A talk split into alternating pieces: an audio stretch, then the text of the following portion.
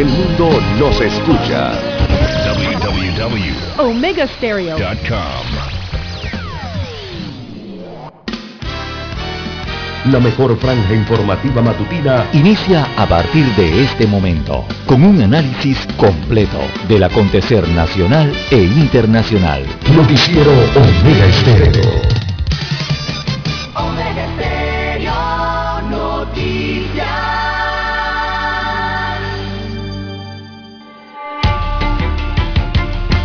A continuación, los titulares, con los hechos que son noticias hoy.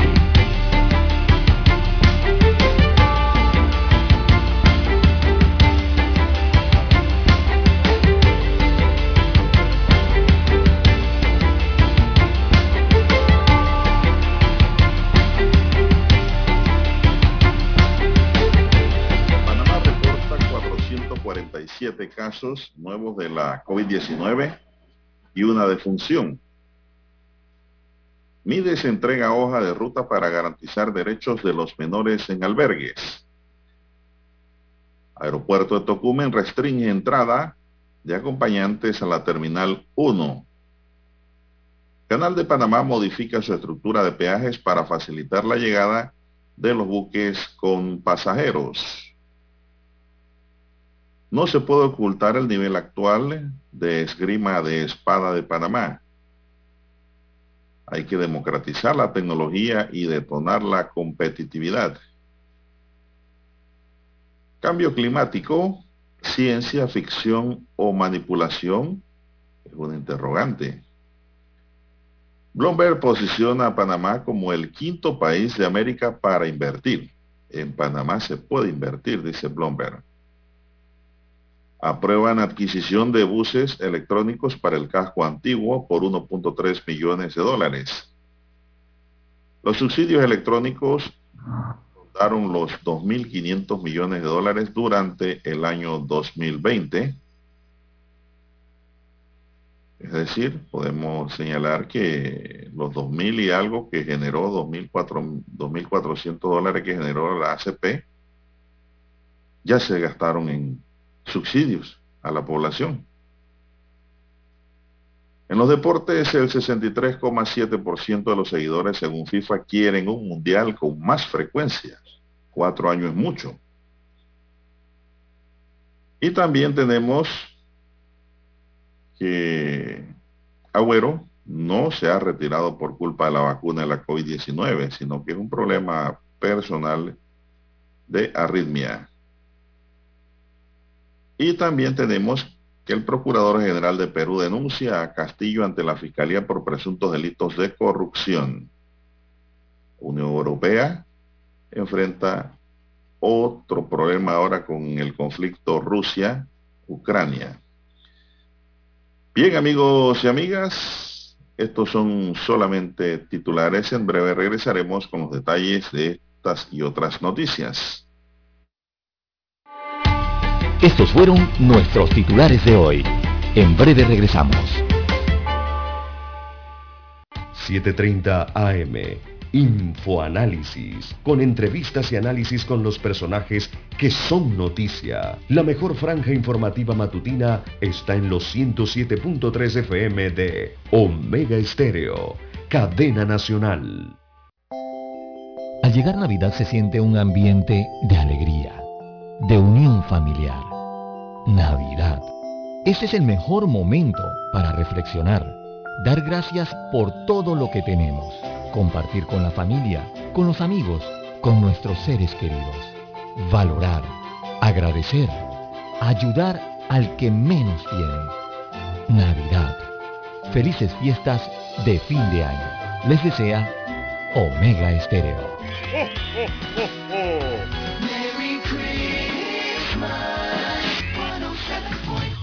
Omega Estéreo.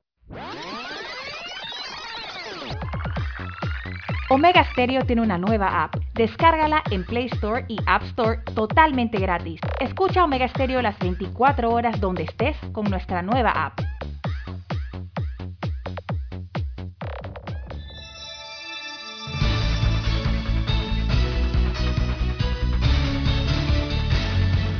Omega Estéreo.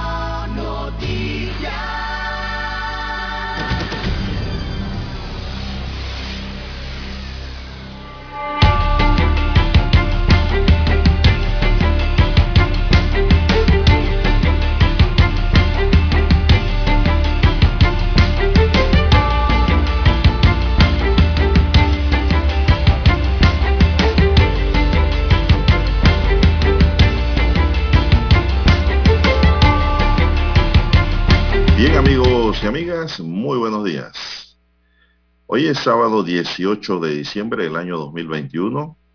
En el tablero de controles nos acompaña don Daniel Arauz Pinto. En la mesa informativa les saludamos César Lara y un servidor, Juan de Dios Hernández Sanjur, para presentarles las noticias, los comentarios y los análisis de lo que pasa en Panamá y el mundo en dos horas de información, iniciando esta jornada sabatina como todos los días de semana con fe y devoción, ante todo agradeciendo a Dios Todopoderoso por esta nueva oportunidad que nos da de poder compartir una nueva mañana.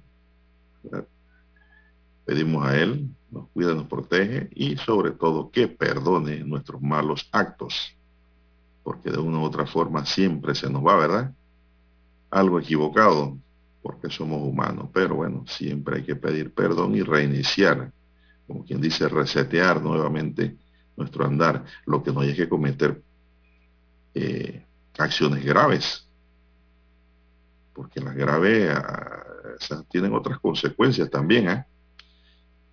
Bien, eh, en el tablero de controles está don Daniel Arauz, hoy bateando de emergente por don Roberto Antonio Díaz, que tiene una misión especial al sur de Veragua. Así es, debe ir en carretera. Saluda a don Roberto, maneje con mucho cuidado, y todo el equipo de duendes que le acompañan. Así es, va en su reno, eh, pues vestido, vestido de azul con blanco. Dijo que iba a variar este año su vestimenta, no iba a ser eh, rojo con blanco. Así es. Y que se iba a poner una barriga falsa, todo eso me dijo, y le dijo a don César. Saludo a don Roberto Antonio Díaz, que va al sur de Veragua llenecito de juguetes, en su misión especial de fin de año. Bien, eh, el agradecimiento de antemano a todos aquellos que colaboraron con esa misión de don Roberto Antonio Díaz, los oyentes que le donaron siempre, aunque fuese un juguetito. Algo había que, hay que dar. Bueno, y Roberto todos los años aquí en la estación recibe donativos de juguetes por parte de los oyentes para llevarle a los niños al sur de Veragua, en el área Soná, áreas apartadas de Soná. Bien, pedimos para todos nuestros oyentes salud, divino tesoro, seguridad y protección, sabiduría y mucha fe. Mi línea directa de comunicación es el WhatsApp doble seis catorce catorce cuarenta y cinco. Ahí me pueden escribir al doble seis catorce catorce cuarenta y cinco. Entonces, Lara está en el Twitter. Lara, ¿cuál es su cuenta? Bien, estamos, bien, estamos en las redes sociales, en arroba César Lara R, arroba César Lara R, es mi cuenta en la red social Twitter. Allí puede enviar sus mensajes, sus comentarios, sus denuncias, sus fotodenuncias, el reporte del tráfico temprano por la mañana. Recuerde la dirección, arroba César Lara R, para esos incidentes, los accidentes, eh, todo lo que usted se encuentra en la vía lo puede eh, informar allí, que le sirve de datos, le sirve de información al resto de los conductores. Eh, buenos días, don Juan de Dios, a todos los amigos oyentes a nivel aquí de la República, las comarcas, eh, los que están en el área marítima en estos momentos y nos escuchan. También los que están en omega estereo punto com, cobertura nacional, los que ya han activado su aplicación, si no la tiene, bueno, desde su celular, en el Android o el iOS, usted la puede descargar. También los que ya nos sintonizan a través del canal ochocientos cincuenta y seis de, telev- de televisión pagada por cable Tigo, ¿sí? Omega Estéreo llega a su televisor. El canal es el ochocientos cincuenta y seis de Tigo. Bueno, vamos a iniciar, don César, con el reporte del COVID en Panamá. Panamá reporta cuatrocientos cuarenta y siete casos nuevos de la COVID diecinueve y una defunción. Lara, dígame el cuadro, ¿sigue subiendo? cuatrocientos cuarenta y siete casos. Indudablemente que siguen subiendo los casos de COVID en Panamá en estos momentos. Hay un total de tres mil ochocientos sesenta y seis casos activos, de los cuales tres mil setecientos treinta y tres están en aislamiento domiciliario y ciento treinta y tres hospitalizados. El Ministerio de Salud le recuerda a la población, así como Omega Estéreo, no bajar la guardia y seguir aplicando las medidas de bioseguridad, a todo nivel. Panamá reporta estos cuatrocientos cuarenta y siete casos nuevos y hay que tener mucho cuidado de no contagiar y no contagiarse, señoras y señores. En las últimas veinticuatro horas hubo una defunción para un acumulado de siete mil trescientos noventa y ocho fallecidos y una letalidad de uno punto cinco por ciento.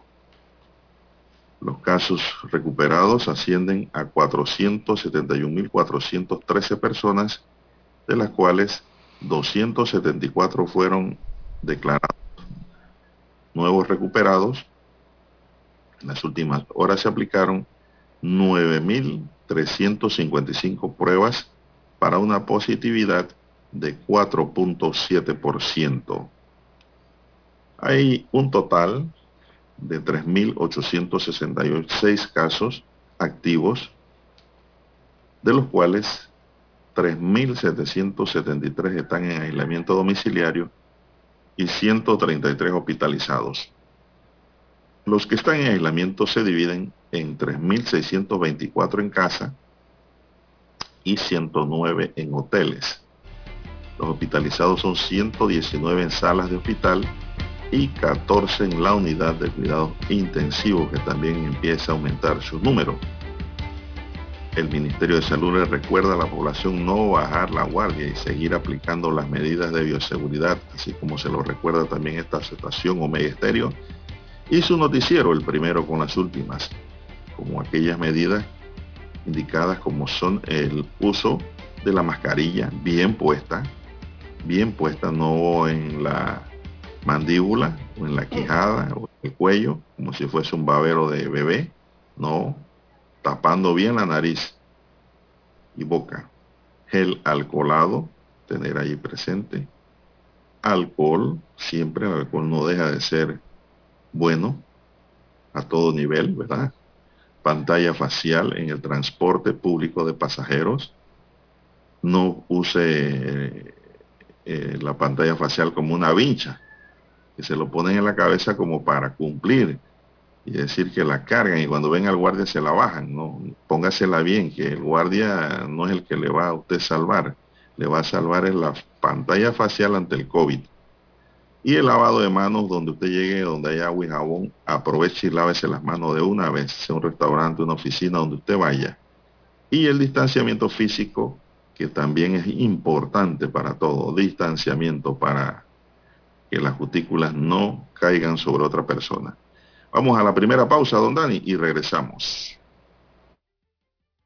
Noticiero Omega Estéreo. La mejor franja informativa matutina está en los ciento siete punto tres F M de Omega Estéreo.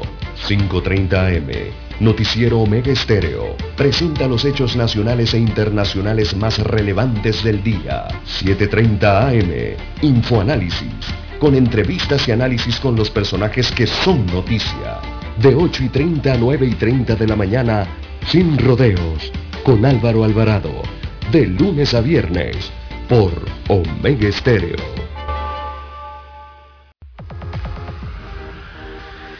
Omega Estéreo tiene una nueva app. Descárgala en Play Store y App Store totalmente gratis. Escucha Omega Estéreo las veinticuatro horas donde estés con nuestra aplicación totalmente nueva. En centrales telefónicas, la casa del teléfono es tu mejor opción. Te asesoramos y ofrecemos buena atención, con años de experiencia trabajando para ti. La casa del teléfono, ubicados en Via Brasil y Vista Hermosa. La casa del teléfono, líder de telecomunicaciones. La casa del teléfono, distribuidores de Panasonic. Ven a visitarnos. La casa del teléfono, dos dos nueve cero cuatro seis cinco, L C D T corp punto com, distribuidor autorizado Panasonic. Para anunciarse en Omega Estéreo, marque el dos seis nueve, dos dos tres siete. Con mucho gusto le brindaremos una atención profesional y personalizada. Su publicidad en Omega Estéreo la escucharán de costa a costa y frontera a frontera, Contáctenos dos seis nueve, dos dos tres siete. Gracias. Que este nuevo año les traiga esperanza, salud, fe, alegría, amor, prosperidad, dicha, paz. Solo lo mejor para todos los oyentes de Omega Estéreo. Felices fiestas. Omega Estéreo.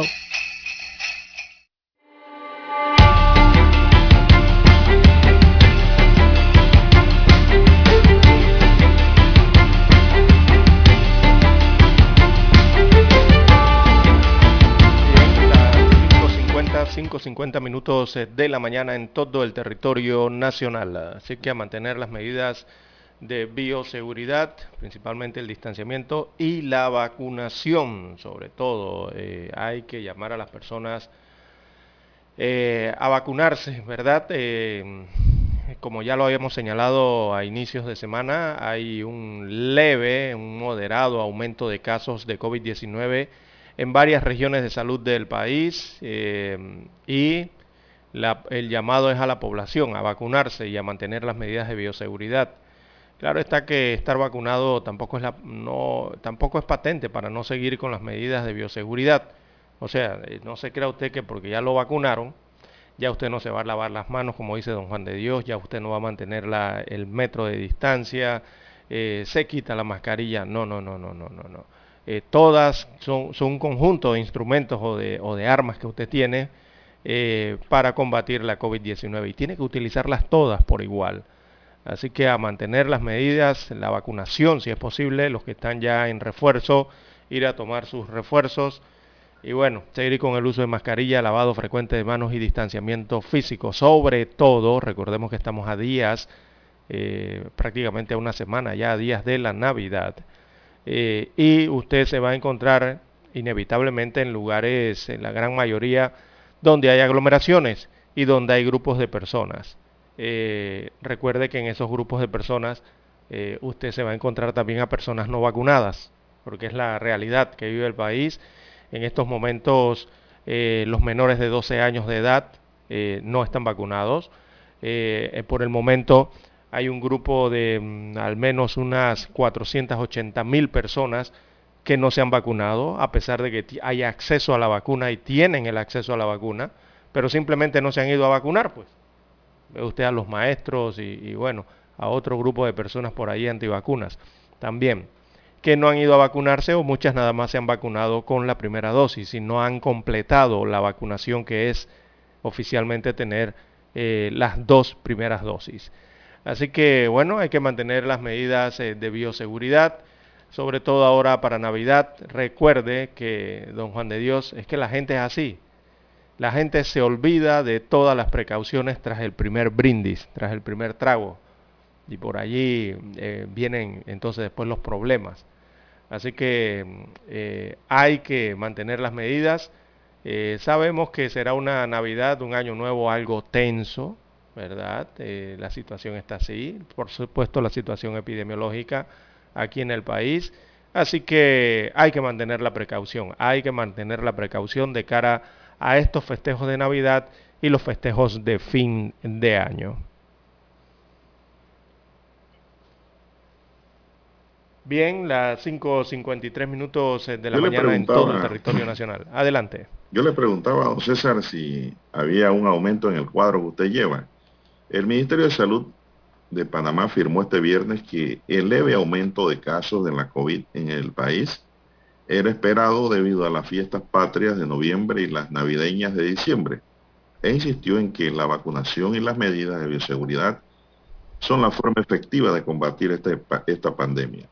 El ministro de Salud, Luis Francisco Sucre, reiteró el llamado a la población que acuda a inocularse contra la COVID diecinueve, ya que las vacunas disminuyen el riesgo de contagios y en caso de infección, pues evita complicaciones como hospitalizaciones en salas o en unidades de cuidados intensivos. Es decir, te pudiera dar un COVID, pero un COVID light, un COVID suave, Lara, que no te va a complicar. Lo puedes pasar aislado en tu casa quince días y pues no hay problema.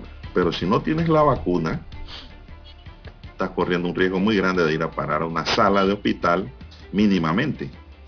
Así y es. Si la cuestión es más grave, vas a ir a parar a una unidad de cuidados intensivos. Y si la cosa se agrava más, ya ustedes saben lo que pasa, ¿no? Ni hablar de eso.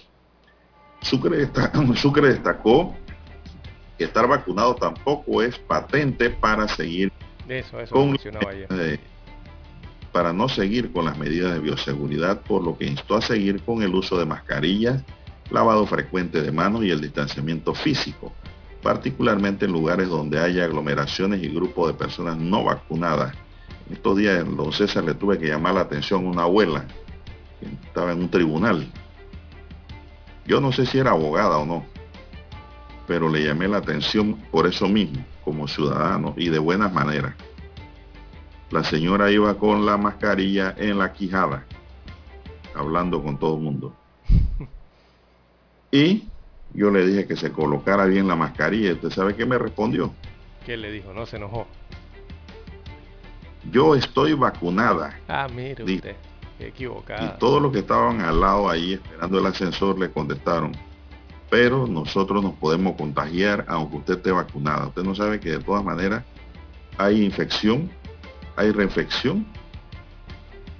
Así que póngase su mascarilla, que estamos ante una enfermedad distinta, no común, y que hay que prevenir. Y no, la señora no le quedó otra, Lara, que subirse la mascarilla. Y punto. Sí, es que así tiene que ser. Hay que, hay que ser que ciudadano, es una patente, y, ¿no? y recomendarnos entre nosotros mismos, llamarnos las la dos o tres dosis, dos o tres dosis, una patente para no ponerse la mascarilla o no respetar las medidas de bioseguridad, que hay que mantenerla, oiga. Si usted tiene dos o tres vacunas y no le ha dado COVID, o a lo mejor le ha dado COVID también, pero ya lo superó, oiga, no hay nada mejor que mantener las medidas de bioseguridad. Ahí sí va seguro. Allí va seguro. Y eso sí, Lara, eh, otras cosas que hemos descuidado. Cuando llegue a casa hay que bañarse, Lara. Claro. Yo no hablamos de eso. Hay que bañarse de una vez y dejar esa ropa afuera. No entrar con esa ropa, porque el COVID es aéreo. Lo puedes llevar en la ropa. No se te pega a ti, pero se le pega a tu familia. En donde hay adultos mayores, la cosa es peor. Lo mismo que dejar los zapatos o las chancletas fuera de la casa. Eso no es malo. Eso es bueno para combatir el COVID y cualquier otra carga de virus que usted contraiga por la calle. Eso es, eso es seguridad. Eso es salubridad, don César. Así es. Eso hay que irlo haciendo. Y usted verá que no solo se combatirá el COVID, sino la gripe común y cualquier otro tipo de virus o, qué sé yo, cualquier otro tipo de bacterias o que, que usted recoja por allí.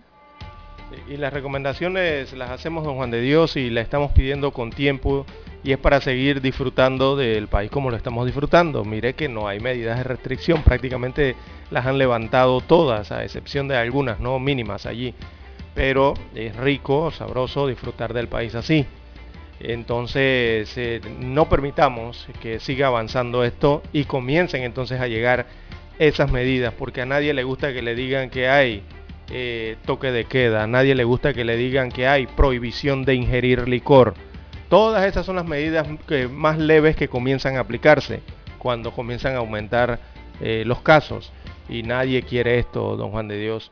Nadie quiere que eh, le estén forzando con las pruebas de, eh, de P C R. Mire usted, ya los países en Asia, Europa, están pidiendo esta P C R de menos de veinticuatro horas. Imagínese usted, allá. Antes era de setenta y dos horas, o sea, usted se hacía la prueba eh, P C R tres días antes y esa prueba le servía para llegar al aeropuerto y abordar su avión. Claro, si era negativa, ¿no? Eh, ahora no, ahora se la están pidiendo de veinticuatro horas, imagínese usted. Eh, más reciente. Es más reciente, o sea, se la tiene que hacer el día anterior, porque se están dando cuenta que en los aviones eh, la persona viaja negativo, sube al avión de forma negativa, pero cuando aterriza en el país de destino, entonces ya aparece positivo. en menos de seis, diez horas aparece positivo. Entonces se las están pidiendo de un día antes nada más, de veinticuatro horas, imagínese usted, ¿no? Así que no queremos nada de eso para Panamá, y para eso entonces todos juntos como ciudadanos debemos aportar, apoyar, ¿verdad? Aplicando las medidas mínimas de bioseguridad para tratar de contener esta, esta pandemia, ¿no? Por el bien de todos, Lara. Así es. Por el bien de todos. Y, y es que usted llega a un restaurante, y Lara, y el restaurante está lleno.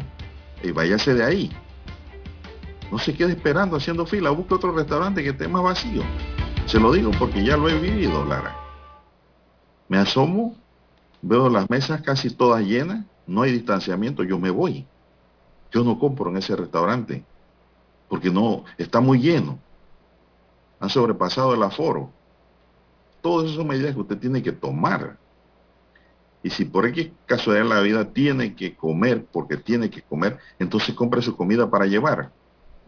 Y llévesela. No se quede allí en medio del pelotón, porque se va a llevar un COVID lo más seguro. Bien, Dani, vamos a hacer una pausa para escuchar nuestro himno nacional.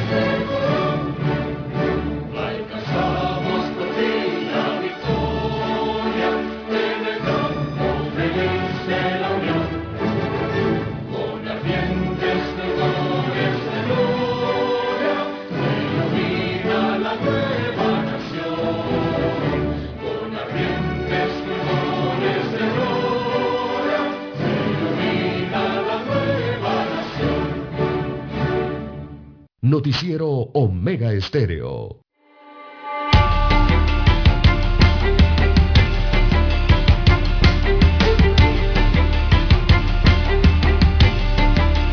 Bien, seguimos con más noticias. Tenemos que el Ministerio de Comercio e Industria de Panamá, a través de su titular, Ramón Martínez, y el viceministro de Comercio Exterior, Juan Carlos Sosa, participaron ayer viernes diecisiete de diciembre en la reunión del Consejo de Ministros de Integración Económica, COMIECO por sus siglas, en la que Guatemala entregó a Panamá la presidencia pro tempore del COMIECO. Panamá recibe Con beneplácito de las autoridades de la República de Guatemala, la presidencia pro tempore del Consejo de Ministros de Integración Económica para el primer semestre del año dos mil veintidós, expresó el ministro Martínez. Durante el encuentro realizado en la sede del Centro de Formación de la Cooperación Española en la ciudad antigua Guatemala, durante ese periodo Panamá se compromete así a asumir un rol de liderazgo regional para promover el logro de los objetivos estratégicos de la integración económica de Centroamérica mediante la coordinación de políticas sectoriales que permitan una mayor articulación productiva, el desarrollo de la producción regional y el incremento de la competitividad para la incursión en los mercados internacionales, tal y como manifestó recientemente el presidente Laurentino Cortizo durante su misión a República Dominicana. De igual forma, Panamá, como impulsor del crecimiento socioeconómico de la región, procurará el mayor aprovechamiento por parte de la región centroamericana de los acuerdos comerciales con socios estratégicos, tanto como destinos de exportaciones, promoción de inversiones y cooperación internacional, como la Unión Europea, Reino Unido y Corea del Sur.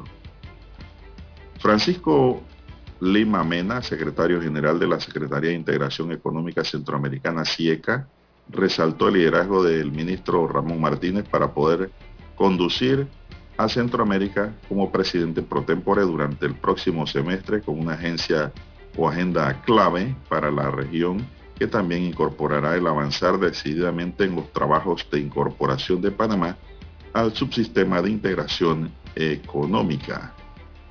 Bueno, así que tiene Panamá la presidencia pro tempore del Consejo Estratégico de Integración Económica, don César. Bien, son las seis y seis minutos. seis y seis minutos. Avanzamos con más noticias, don César. Así es. Bien, eh, aquí en Panamá, don Juan de Dios. Bueno, eh, el Consejo Nacional de Turismo de Panamá ayer aprobó por unanimidad licitar la adquisición de cinco autobuses eléctricos para operar en la ruta del casco antiguo, esto es en el centro histórico de la ciudad capital, eh, y que viene siendo uno de los principales atractivos turísticos eh, de la ciudad capital y del país. Así que el Consejo Nacional de Turismo, eh, recordemos que el Consejo Nacional de Turismo es el máximo órgano de dirección y consulta en materia de actividad turística en el país. Bueno, ellos en su cónclave allí Eh, avalaron la iniciativa eh, de poner a operar estos autobuses eléctricos que van a comprar por alrededor de uno punto tres millones de dólares. Por cinco autobuses, uno punto tres millones de dólares. Bueno, hay que ver los pliegos de cargo. Eh, la adquisición abarca cinco autobuses eléctricos con sus eh, cargadores y la posterior donación a Transportes Masivos de Panamá S A, que esa es la empresa Mibus, eh, será por un monto de uno punto tres millones de dólares, eh, con fondos provenientes del financiamiento del Banco Interamericano de Desarrollo B I D, en el marco del Programa del Desarrollo Urbano Integral de las Ciudades eh, con Vocación Turística. Este es un programa del Banco Interamericano. Así que las unidades estarán destinadas al mejoramiento de la experiencia turística en el casco antiguo. Eh, recordemos que el casco antiguo es patrimonio de la humanidad declarado por la UNESCO, y esta nueva flota que se propone licitar de buses eléctricos es de nueve punto cinco metros de longitud y con capacidades para cuarenta y cinco personas. Será operada por Mibus y partirán del patio del Metrobús en El Chorrillo, una vez sean licitados, con destino al casco antiguo, en horario de cuatro de la mañana a once de la noche, de lunes a domingo. Ese sería el horario cuando se adquieran eh, las unidades del transporte eléctrico. La ruta se llamará, según la licitación, la C novecientos ochenta y dos. Esa sería la ruta que abarcaría el casco antiguo y la cinco de mayo. Eh, con conexión entonces a la Plaza de los Poetas. También podrán hacer uso del servicio la comunidad residente del casco antiguo, eh, evidentemente los turistas nacionales y extranjeros, y cualquier persona que requiera desplazarse por esa ruta indicada y visitar entonces lo que son eh, estos sitios históricos y, y las actividades que se realizan allí eh, en el casco antiguo y que ofrece ese lugar. Bueno, eh, entonces el objetivo principal es que haya una ruta, eso es lo principal, ¿no? Y que haya disposición de transporte público hacia el casco antiguo, que actualmente no lo hay. Eh, me refiero al transporte público colectivo en este caso, ¿no? Y bueno, eh, pondrán en ejecución esta, esta ruta. Eh, lo del bus eléctrico ya no es tan novedad porque hay un bus eléctrico aquí, hay, ya han hecho varios planes pilotos, ¿verdad?, de prueba. Un bus verde, me parece que he visto por allí, que viaja hacia estas áreas y hacia otros puntos de la ciudad. En San Miguelito había otro de prueba. Así que lo que sí es que esto constituye a Panamá, ya lo convertiría en el primer país en el área centroamericana de operar eh, una ruta, estas rutas que a nivel internacional las catalogan como rutas verdes, ¿verdad? Rutas libres de contaminación del medio ambiente. Eh, y todo eso va en, en, en pos de reducir el tema del cambio climático, del calentamiento eh, global. Bueno, eh, es lo que se ha informado al respecto de la adquisición de estas cinco unidades. Eh, lo que hay que ver aquí es la, las características, ¿no?, de esto, porque cuesta uno punto tres millones de dólares. Eh, cinco unidades de autobuses eléctricos eh, que son de tamaño mediano, no es el tamaño eh, la, largo, como lo hemos visto en los, en los otros tipos de metrobuses, ¿no? Bien, es lo que se propone hacer entonces el Consejo Nacional del Turismo, la Institución de Turismo de Panamá y Metrobús. Bien, amigos oyentes, las seis once minutos de la mañana en todo el territorio nacional. Hay que hacer la pausa y retornamos. Somos Omega Estéreo, cuarenta años siendo la cadena nacional en F M Estéreo, pionera en Panamá.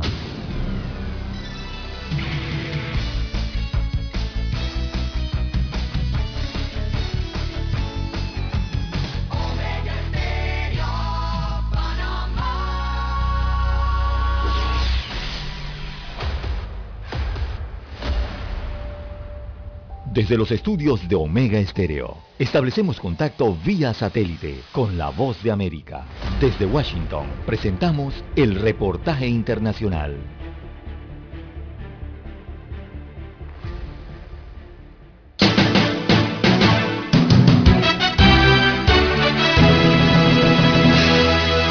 La iniciativa de la bancada demócrata en el Senado para agregar componentes de una reforma migratoria al paquete presupuestario de gasto fiscal fue rechazada por tercera vez. Activistas aquí en Washington reaccionaron a la decisión y nuestro colega Jorge Agobián del programa El Mundo al Día nos preparó un informe. Activistas en Washington se manifestaron decepcionados por la decisión. Y exigieron respuestas a la bancada demócrata del Congreso y la Casa Blanca. Nosotros los elegimos a ellos, tanto en el Senado como en la Cámara de Representantes, como en la Casa Blanca, para pasar la reforma migratoria. El jueves fracasó el tercer intento de los senadores demócratas de incluir componentes de la reforma migratoria en un billonario proyecto de gasto social. La decisión estuvo en manos de una funcionaria apartidista encargada de interpretar las reglas del Senado, quien argumentó que las propuestas representan cambios sustanciales con efectos duraderos y que su inclusión en un proyecto de gasto público es inviable. El proyecto incluía protección temporal contra la deportación y permisos de trabajo para más de siete millones de inmigrantes indocumentados que viven en Estados Unidos. Seis senadores demócratas, impulsores de la iniciativa, se mostraron rotundamente en desacuerdo con la interpretación y se comprometieron a buscar otras vías para impulsar la reforma migratoria prometida por el presidente Joe Biden. La Casa Blanca, por su parte, indicó que apoyará cualquier esfuerzo parlamentario, que por ahora queda pendiente para dos mil veintidós y que necesitaría el visto bueno de los republicanos. Y nosotros esperamos que para el mes de enero se cumpla la promesa de pasar la reforma migratoria para nuestras familias. Jorge Agobián, Voz de América, Washington. Escucharon vía satélite desde Washington el reportaje internacional.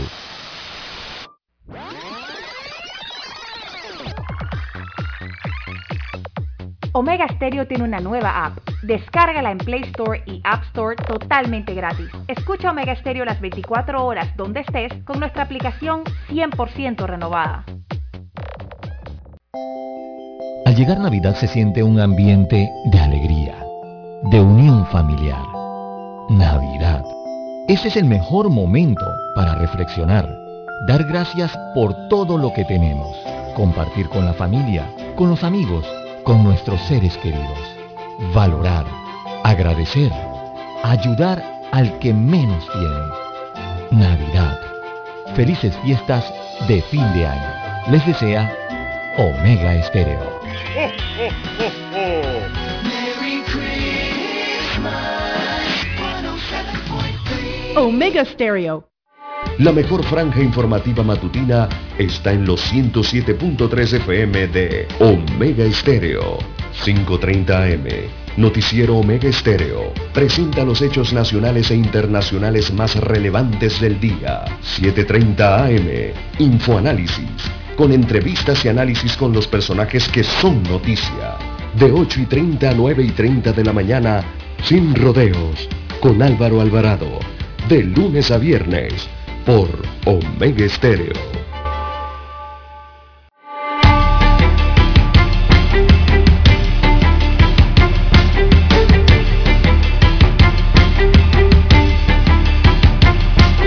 Bien, continuamos amigos y amigas en la cabina noticiosa de Omega Estéreo, y tenemos que el Aeropuerto Internacional de Tocumen informó que a partir de la fecha, debido al flujo de viajeros por temporada navideña, solo se permitirá el ingreso de pasajeros a la Terminal uno sin acompañantes para minimizar el riesgo de contagio de la COVID diecinueve. Es decir, usted se va a despedir de su ser querido desde la puerta, don César. No va a poder entrar. Solo se permitirá el ingreso de pasajeros a la Terminal uno sin acompañantes. Es una nueva medida. Mediante un breve comunicado, vemos que el aeropuerto también informó sobre la suspensión temporal del acceso de acompañantes que reciben a los viajeros en la parte interna de la terminal. Hasta noviembre pasado, el aeropuerto movilizó ciento siete punto nueve millones de viajeros, convirtiéndose el décimo primer mes de dos mil veintiuno con el segundo con el mayor movimiento de pasajeros en la principal puerta de entrada y salida del país, con más de un millón de viajeros. Así que ya lo saben, pues, si un familiar suyo, una amistad, qué sé yo, va a viajar, don César, solamente va a entrar un, va a entrar el pasajero. Ningún acompañante podrá entrar como antes a despedirse allá hasta la entrada, acompañar, echar cuentos, esperar la hora de que le den el go para entrar a, a la mampara para eh, que lo lleve al avión. Usted llega hasta allá a despedirse, a dar el último abrazo y beso de ese momento, ¿no? Porque de ese momento nada más, porque usted espera que vuelva, ¿no?, su ser querido. Ya no, ahora es desde la puerta o desde el carro. Ya no se puede ir engallada, don César. Antes, cuando se iba a despedir a alguien, yo recuerdo en la década del ochenta, Lara, iban diez, quince, toda la familia. Toda la familia, sí. Ya, el COVID acabó con eso. Así no es. Se puede. Estas son medidas, son medidas eh, en pandemia, don Juan de Dios, Eh, que van tomando entonces las autoridades.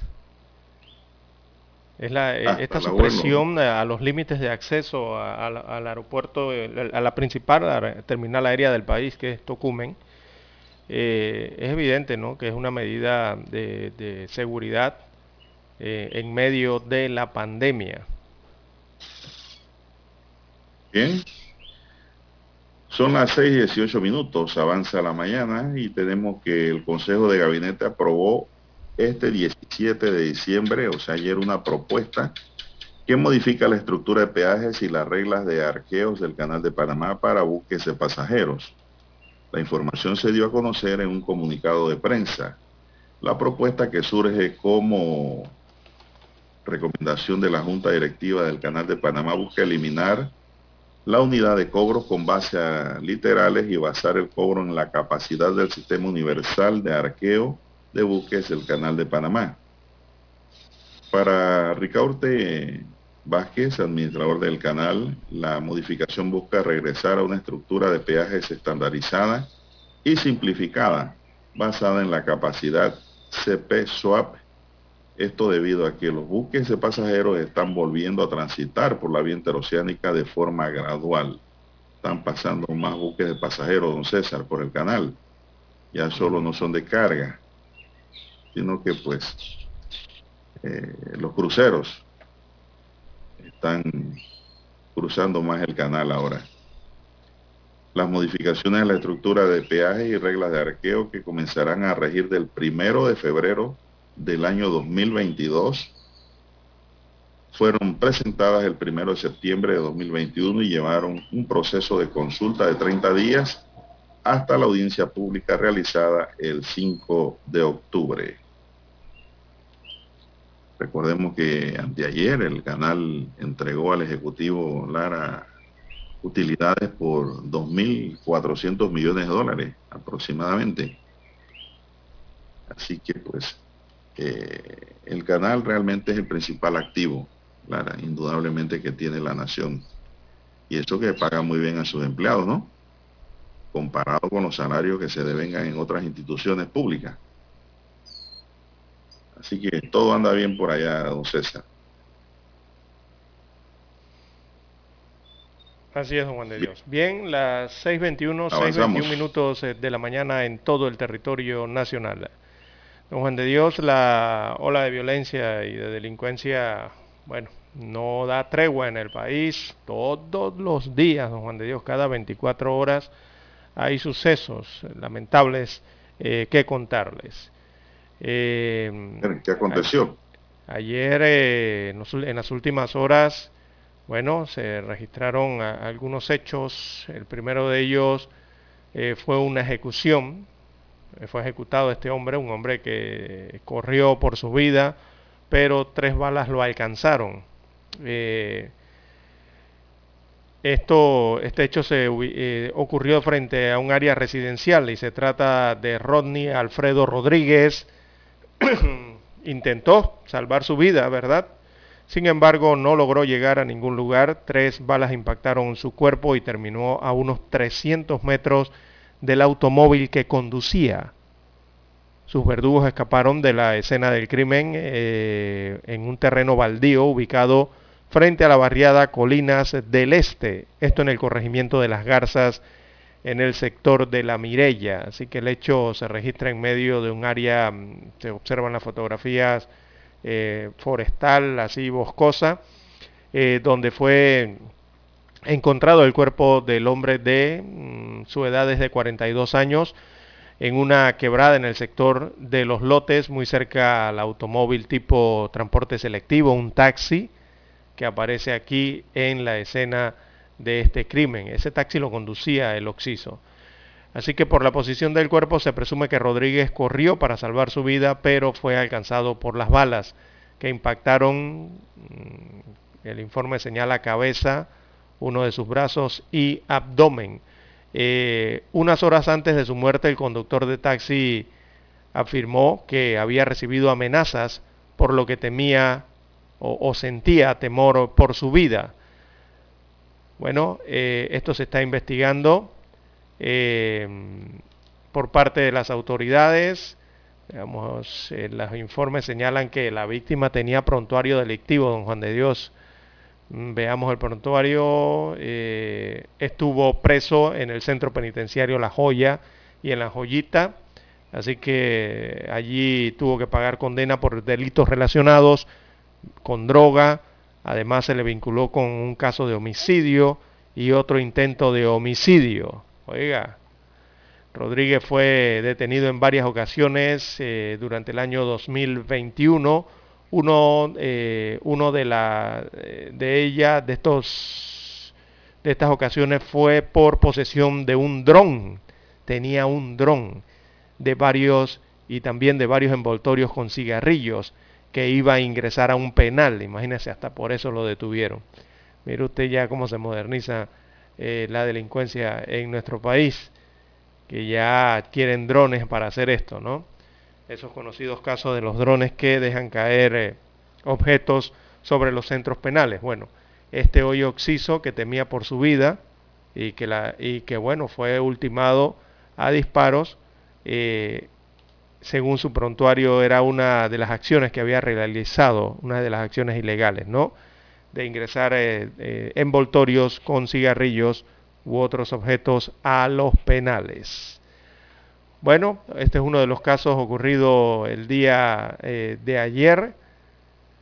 También eh, se registraron otros hechos eh, en las últimas veinticuatro horas. Otro de los hechos ocurrió ya llegando la Navidad de don Juan de Dios, donde otra persona, otro hombre, fue asesinado en Puerto Escondido, en el corregimiento de Cristóbal, en la provincia de Colón. Eh, esta víctima constituye la número ciento uno por violencia en la costa atlántica, así que el suceso eh, de carácter violento eh, se da en el sector dos, dos seis, así se conoce el sector dos seis, donde las personas eh, solo escucharon las ráfagas de bala y al salir, bueno, encontraron eh, el tendido al hombre, no inerte, el cuerpo inerte ya.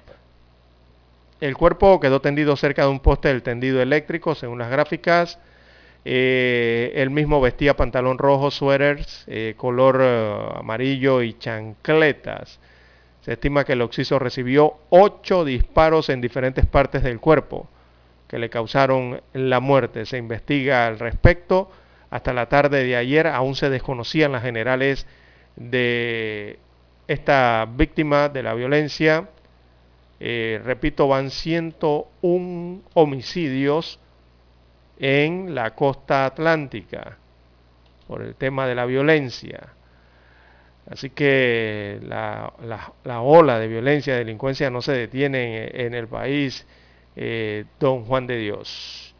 También ayer fue un día de accidentes de tránsito, muchos heridos y sobre todo muchos daños materiales en la calle, don Juan de Dios. Ayer vio la triple colisión eh, en que estos autos quedaron completamente eh, destruidos, ¿no? Increíble cómo uno ve un automóvil completo, primero nuevo, y en segundos queda en, en este estado, ¿no?, hecho añicos. Bueno, así suele ocurrir en los accidentes de tránsito cuando no hay precaución. Este se suscitó en la vía interamericana, próximo al poblado de Campana, en el distrito de Capira. Allí dejó un saldo de tres personas con lesiones de consideración. Ese accidente a las tres de la tarde ocurrido ayer en la vía, sobre todo esta que conduce hacia el interior del país, ¿no?, en dirección hacia el interior.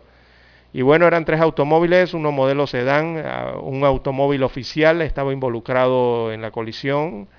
En este accidente, un pick-up de la Contraloría General de la República, allí estuvieron involucrados en este accidente. Los heridos fueron a parar al Hospital Nicolás Solano del distrito de La Chorrera. Esto fue lo que provocó ayer un severo congestionamiento vehicular eh, que, se provo- eh, que se prolongó por varias horas de la tarde en Panamá Oeste, eh, producto de este accidente vehicular en Campana. No, así es, don César. seis veintiocho minutos de la mañana en todo el territorio nacional. Dígame, don Juan de Dios. Bueno, un hecho curioso se suscitó en la comunidad de San Carlos, en David, Chiriquí. Una señora y su hijo capturaron a un delincuente. Sin embargo, al llamar a las autoridades, les indicaron que no tenían vehículo, no tenían Dios mío. carro, por lo que las víctimas debieron trasladar al ladrón en su propio auto y entregarlo. Mire cómo anda esto. Coralia Villarreal, quien fue la víctima del fascineroso, dijo que es lamentable que en su corregimiento tengan este problema. Las autoridades y las unidades policiales en la subestación de San Carlos solo cuentan con dos bicicletas para brindar seguridad. Atención, señor ministro Pino, ¿qué usted puede decir sobre esto? Hacemos el llamado al Ministerio de Seguridad para que dote de recursos a este puesto policial, dijo la víctima.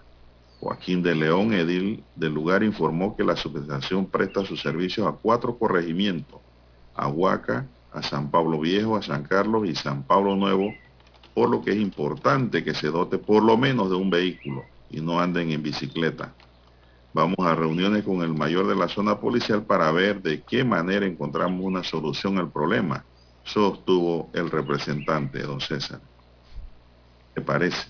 Increíble. Pero es que, pero con es que dos raro, bicicletas. Sí, pero es que esto, eh, digo, yo constantemente veo que eh, en los medios y las notas, allá algunas notas de prensa de la policía, en que entregan automóviles, eh, entregan radiopatrullas, pero eh, porque esta comunidad no tiene vehículo policial, no tiene radiopatrulla, o no lo tiene en la cantidad que requiere, porque aquí todos los años, don Juan de Dios, eh, usted ve el estacionamiento de la Policía Nacional cuando van a entregar estos vehículos de, de paquete nuevos, eh, y son en cantidad, usted los ve en fila estacionados, vehículos nuevos.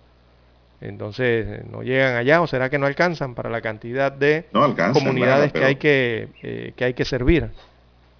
Y el otro tema, Lara, es de que eh, los policías tienen la obligación de cuidar los carros. Exacto, también. Eso de que son patrulla no indica que usted lo va a estar zurrando contra cualquier poste por ahí, cualquier cerca, o rayando carros, o acelerándolo, o manejándolo indebidamente. Los policías tienen que cuidar los carros, y es más, si son responsables del daño que sufre un vehículo, tienen que pagar la reparación. Eso es así. Sí, porque eh, la, la patrulla carros, es para correr rápidamente a, a la escena. No tengo la de... menor duda. Sí, la que los carros a estos lugares apartados tienen que llegar por lo menos un pick-up, no doble cabina do... de los buenos. Los carros sedanes, que eso por allá no es bueno, sino un, un buen pick-up, pero con la obligación de que ese carro eh, se cuide, ¿no? Y no se, se le dé y se le dé hasta que se dañe, se le dé el mantenimiento. Todo eso es responsabilidad y buena administración, y la Policía Nacional tiene que estar pendiente de eso también, el propio director de la policía, de que las cosas se hagan de la mejor manera, como si fuese una empresa privada, en donde los bienes son cuidados por los empleados, y cuando un bien no es cuidado por los empleados, don César, eso es causal de despido, ¿eh? Empresa privada. Así mismo tiene que ser en la Policía Nacional. De la misma forma, es la única manera en cómo se pueden obtener los bienes y pues conservarlos, no hay otra. Don Dani, vamos a la pausa para escuchar el periódico. Omega Estéreo, cadena nacional. Infoanálisis, de lunes a viernes, de siete y treinta a ocho y treinta de la mañana por los ciento siete punto tres F M de Omega Estéreo. Con Guillermo Antonio Adames, Rubén Darío Murgas y Milton Enríquez. Infoanálisis, el programa para gente inteligente como usted.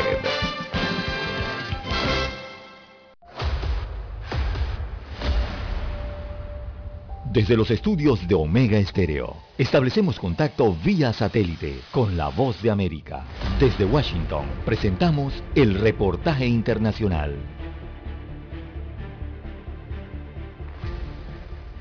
El principal asesor de la Casa Blanca en materia pandémica, Anthony Fauci, afirmó que la inmunización completa y la dosis de refuerzo de la vacuna representan la protección íntegra contra la variante de coronavirus Omicron. Nos informa José Bernaletti. El principal asesor del gobierno de Estados Unidos en la lucha contra el coronavirus, Anthony Fauci, fue preciso al asegurar que la vacunación completa sin la dosis de refuerzo no es protección íntegra contra la variante Omicron, de acuerdo con los resultados que expuso una investigación de Reino Unido. La protección óptima es la vacunación más un refuerzo. Por lo tanto, la conclusión de lo que le hemos estado diciendo todo el tiempo es fundamental. Tomar el refuerzo esfuerzo si está vacunado es fundamental para lograr protección óptima. Por su parte, Rochelle Walensky, directora de los Centros para el Control y la Prevención de Enfermedades, confirmó la decisión sanitaria de apuntar vacunas como Moderna y Pfizer-BioNTech para continuar con el refuerzo de la dosis única de Johnson y Johnson por nuevos datos de casos de pacientes con esta formulación y vinculados con el síndrome de coagulación sanguínea.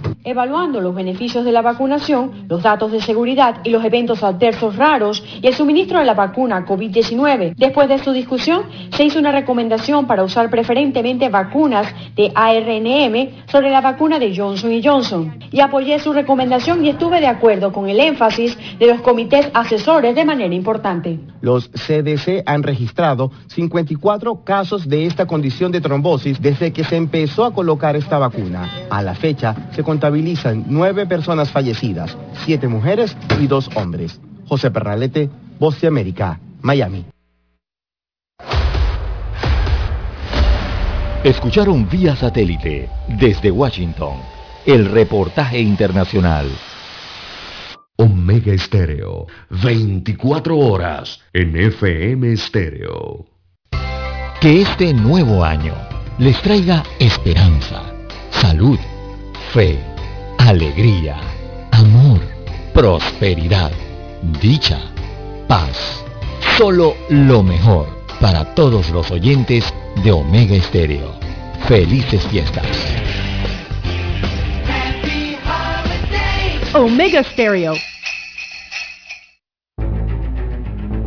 Las noticias impresas en tinta sobre papel. Con ustedes, escuchando el periódico. Los titulares de las primeras planas de los diarios estándares de circulación en Panamá.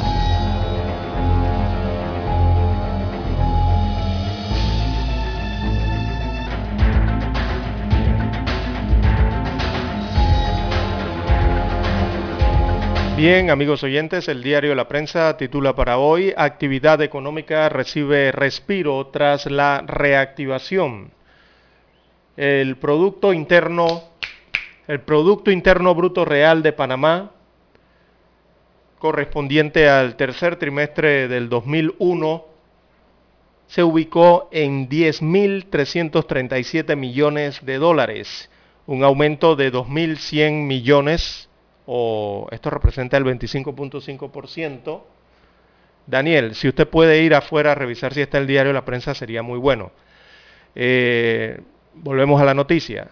Si se compara entonces con el mismo trimestre del año dos mil veinte, según el informe del I N E C, publicado el día de ayer. Así que esto habla del Producto Interno Bruto, actividad económica que según el diario La Prensa recibe un respiro tras la reactivación. En más títulos del diario La Prensa para hoy, Los Santos, Herrera, Veraguas y Panamá muestra alta incidencia de casos activos. El más reciente informe de situación del país de la Organización Panamericana de la Salud, O P S, refleja el incremento de casos activos de la COVID diecinueve durante las últimas semanas en el país. También para hoy tenemos eh, drama migratorio sin precedentes en el año dos mil veintiuno. Es un tema de derechos humanos que destaca hoy el diario La Prensa en la peligrosa frontera entre Panamá y Colombia. Señala el rotativo, se ha vivido este año un drama migratorio sin precedentes. ciento veintiséis mil seiscientos setenta y cinco viajeros irregulares llegaron a Darién entre enero y noviembre. Además, se reportaron oficialmente sesenta decesos y ciento cincuenta niños arribaron a las estaciones receptoras o albergues eh, sin sus padres. También tenemos para hoy, eh, el Servicio Nacional de Migración crea unidad para combatir el tráfico de migrantes respecto a esta temática. También ayer se inició la Teletón veinte treinta, la meta es de más de cuatro punto cuatro millones de dólares. El lema que tienen es: métele el hombro, Panamá. Así que la Teletón dos mil veintiuno eh, comenzó la noche de este viernes diecisiete de diciembre de forma presencial en la Arena Roberto Durán. Esto queda en Juan Díaz. Eh, y tiene como meta lograr recaudar estos cuatro millones cuatrocientos setenta y dos mil novecientos veintinueve dólares con treinta centésimos, según se dio a conocer anoche por parte del presidente de la Teletón de este año. Él es de nombre Olmedo Rodríguez, quien la dirige. También el canal alcanza volumen de tonelaje eh, cuatro años antes del pronóstico que se hizo en el año dos mil seis. Bueno, muy bueno. El tránsito constante de buques Neopanamax a través de el canal interoceánico desde la inauguración de las nuevas esclusas el pasado veintiséis de junio del año dos mil dieciséis, produjo en el año fiscal dos mil veintiuno el tonelaje que se tenía proyectado para el año dos mil veinticinco. Es decir, lo logramos cuatro años antes. Así que eso es muy positivo. Bien, contagio previo ofrece poca protección contra Omicron. Destaca un estudio que presenta hoy el diario La Prensa, que habla de la recuperación de una infección previa de COVID diecinueve, proporciona poca protección contra la variante Omicron. O sea, si ya usted le dio COVID, eh, señala el estudio que hay poca protección contra esta nueva variante. Eh, según el equipo de investigadores del Imperial College de Londres, que a través de un gran estudio destaca la importancia de las vacunas de refuerzo. Precisamente hablando del COVID diecinueve, el MINSA reportó ayer cuatrocientos cuarenta y cuatro nuevos contagios en el país y una defunción por esta enfermedad en las últimas veinticuatro horas, así que hay aumento de los contagios. También eh, para hoy el diario La Prensa destaca: Martinelli no declara en la pesquisa en España por los sobornos de F C C.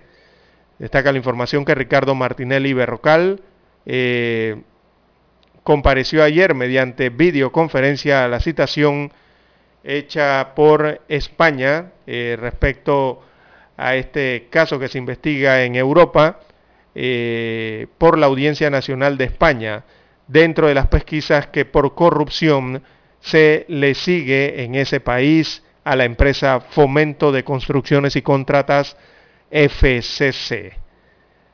También eh, otro de los títulos que muestra hoy el diario La Prensa, tenemos que un plan contra el crimen a la mitad de una gestión.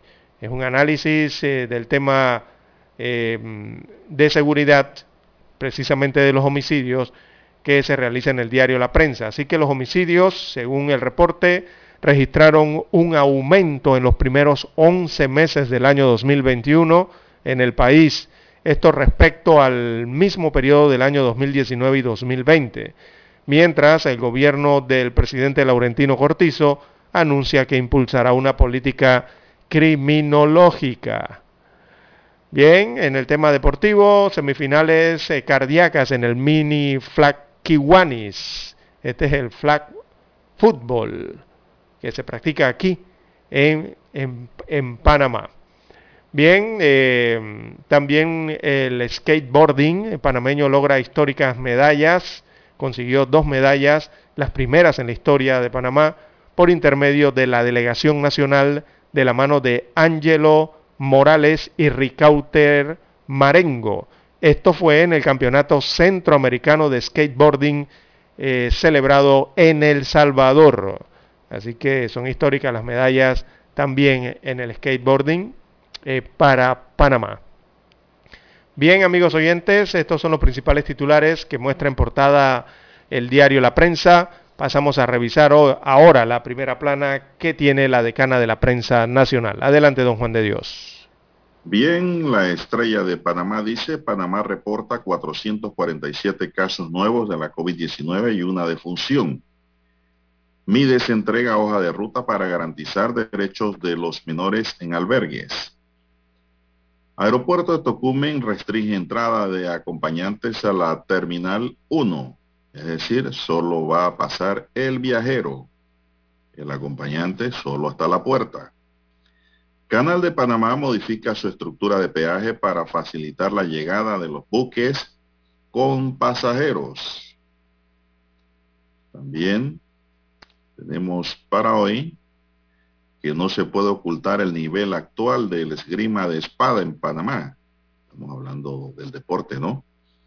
Democratizar la tecnología y detonar la competitividad es lo que se debe hacer en Panamá. Cambio climático, ciencia ficción o manipulación, es un reportaje que nos titula la prensa, eh, perdón, el diario La Estrella de Panamá. Cuando mal podría ser evitado, es otro reportaje que tiene el periódico. También tenemos que ejecutivo de Nestlé dice: tenemos que hacer un esfuerzo para devolverle al planeta el potencial de regenerarse. Bloomberg posiciona a Panamá como el quinto país de América para invertir. Es decir, no es una tan mala calificación. Aprueban la adquisición de buses eléctricos para el casco antiguo por uno punto tres millones de dólares. Los subsidios eléctricos en Panamá, pues, están por cerca de los dos mil quinientos millones durante el año dos mil veinte, los subsidios eléctricos. Así que, pues, dos mil quinientos millones de dólares ha gastado el Estado en subsidios eléctricos para los panameños. En los deportes, sesenta y tres punto siete por ciento de los seguidores, según FIFA, quiere un mundial con más frecuencia. Bueno, lo dice la misma FIFA. No nos extrañe que después del dos mil veintidós nos cambien la regla y tengamos mundial más seguido. También tenemos que los Chiefs hilan su séptimo triunfo al superar a los Chargers en el tiempo extra. Estamos hablando del fútbol americano, señoras y señores. El Procurador General de Perú denuncia al presidente Castillo ante la Fiscalía por presuntos delitos de corrupción. La Unión Europea refrenda compromiso de proteger derechos de migrantes en México. Lazo y Duque anuncian la reapertura total de la frontera tras una reunión bilateral. Amigos y amigas, estos son los titulares que hoy nos brinda el diario La Estrella de Panamá. Vamos a hacer una pausa y regresamos en breve. Hasta aquí, escuchando el periódico. Las noticias de primera plana, impresas en tinta sobre papel.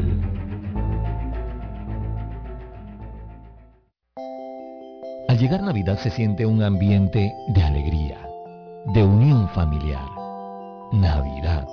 Este es el mejor momento para reflexionar, dar gracias por todo lo que tenemos, compartir con la familia, con los amigos, con nuestros seres queridos, valorar, agradecer, ayudar al que menos tiene. Navidad. Felices fiestas de fin de año. Les desea Omega Estéreo. Oh, oh, oh, oh. Merry Christmas. ciento siete punto tres. Omega Stereo. Omega Stereo tiene una nueva app. Descárgala en Play Store y App Store totalmente gratis. Escucha Omega Stereo las veinticuatro horas donde estés con nuestra nueva app.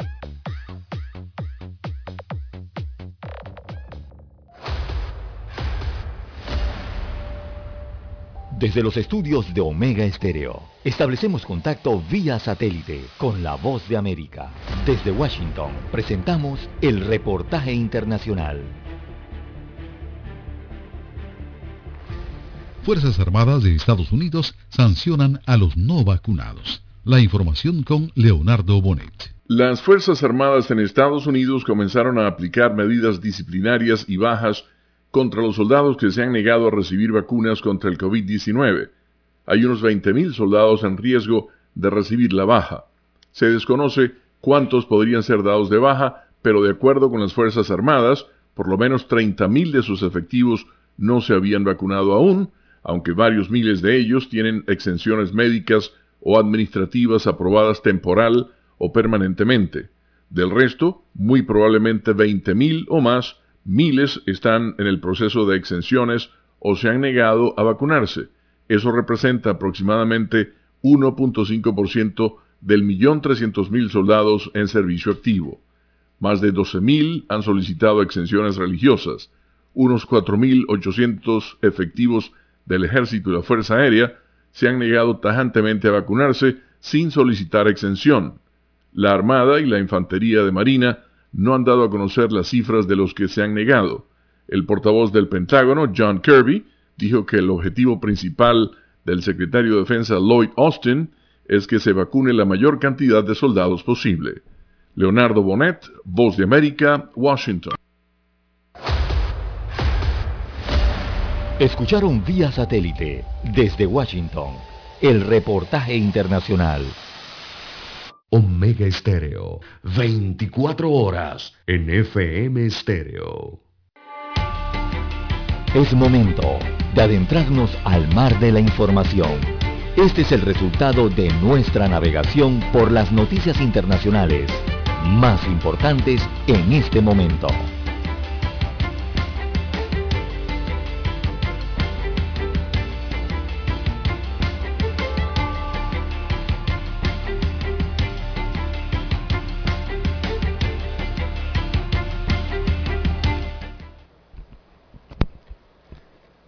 Bien, las seis cuarenta y nueve minutos de la mañana en todo el territorio nacional.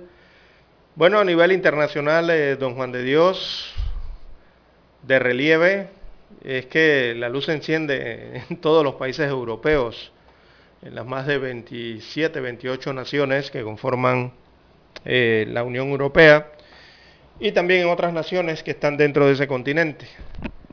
Y esto a una semana de la Navidad. Eh, a pocos días de la Navidad ya eh, son muchos los países europeos que están aplicando medidas para frenar el avance de la COVID diecinueve en ese continente, y esto a medida que se acerca la fecha festiva. Ya son varias las naciones eh, que han tomado una serie de decisiones para evitar que suba el número de contagios ante la amenaza latente eh, que se presenta con la variante Omicron.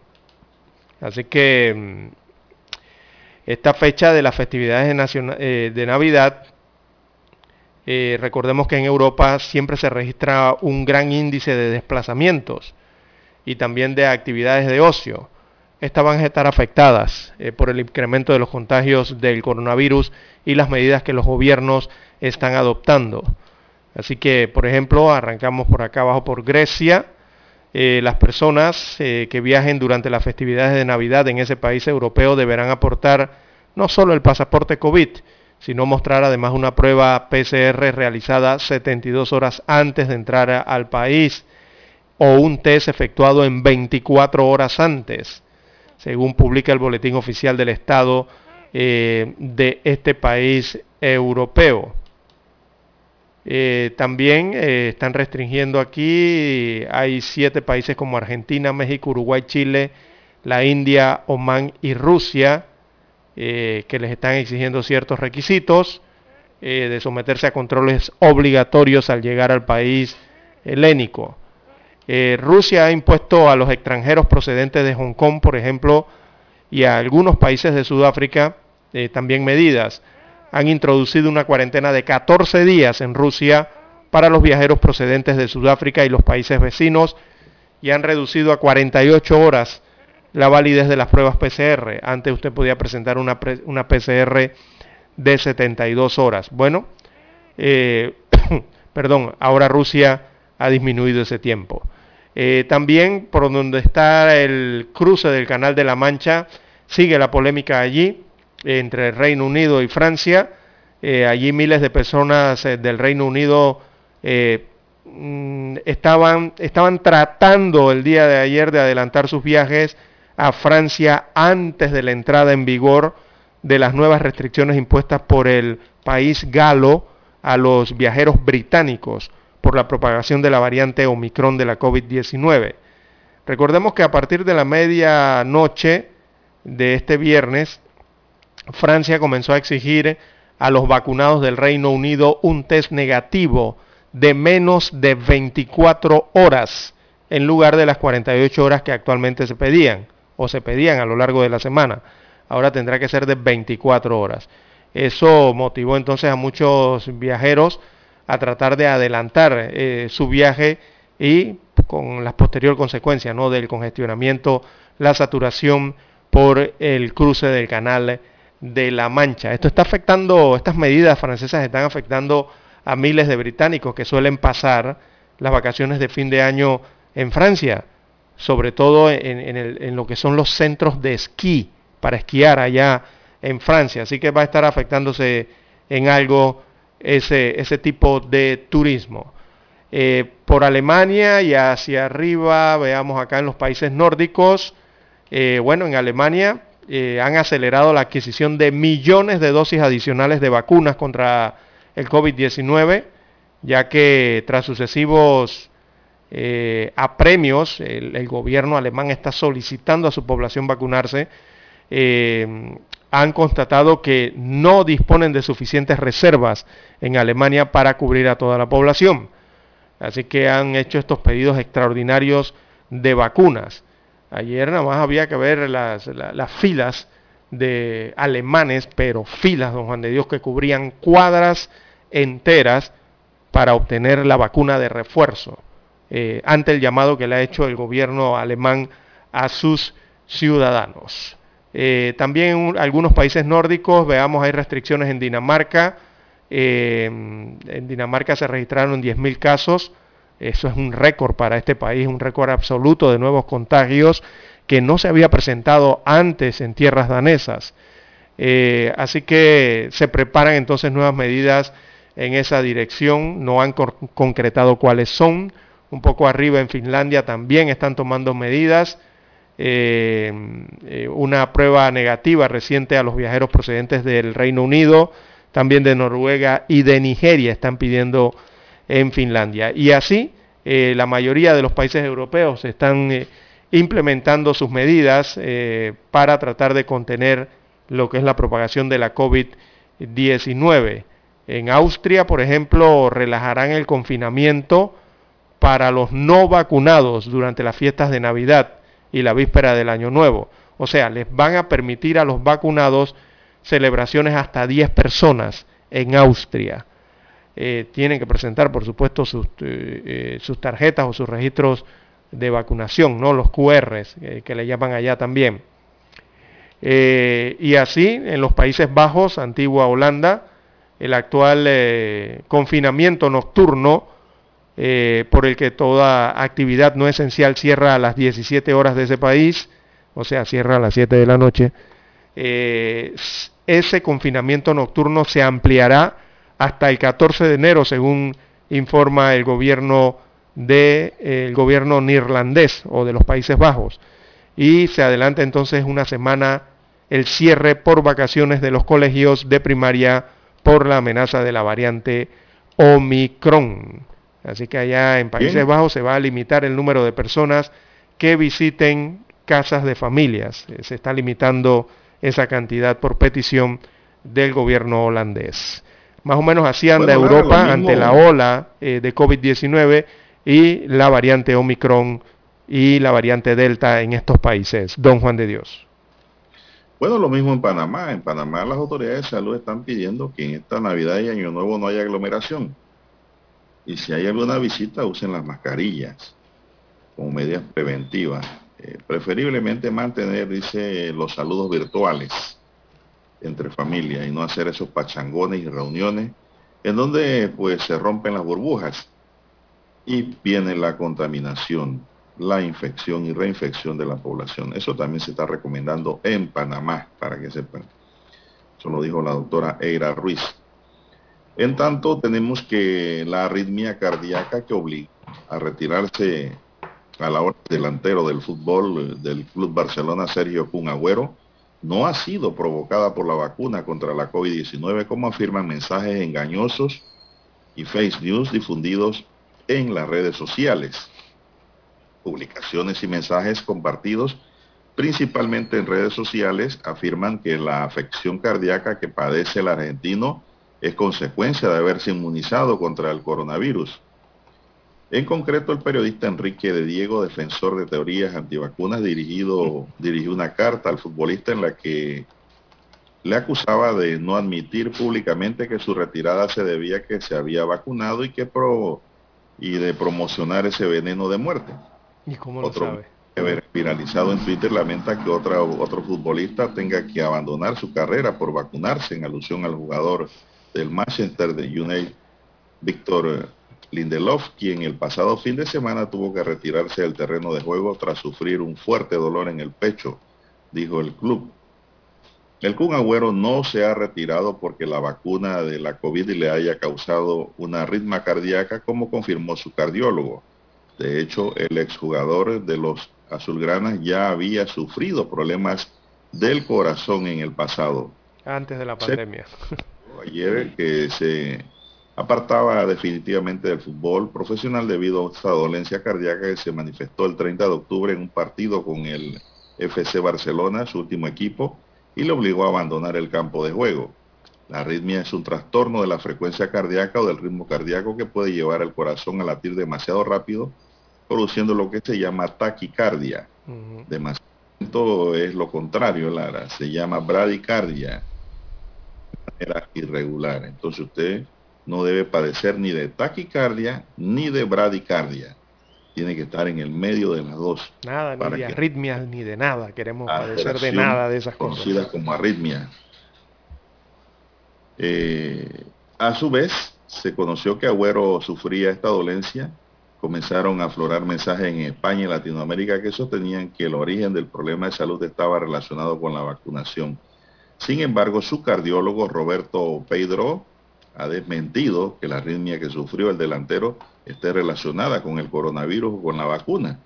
La COVID no tuvo nada que ver, la vacuna de la COVID tampoco tuvo nada que ver, sentenció en una entrevista con una radio local argentina el doctor Pedro. El médico explicó que después de varios estudios se encontró una zona en el corazón de Agüero con una pequeña cicatriz.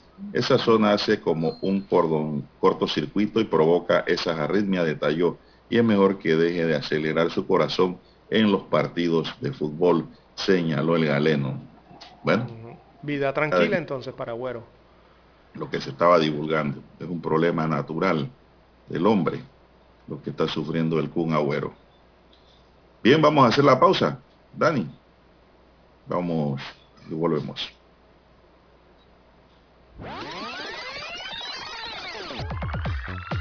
Omega Stereo tiene una nueva app. Descárgala en Play Store y App Store totalmente gratis. Escucha Omega Stereo las veinticuatro horas donde estés con nuestra nueva app.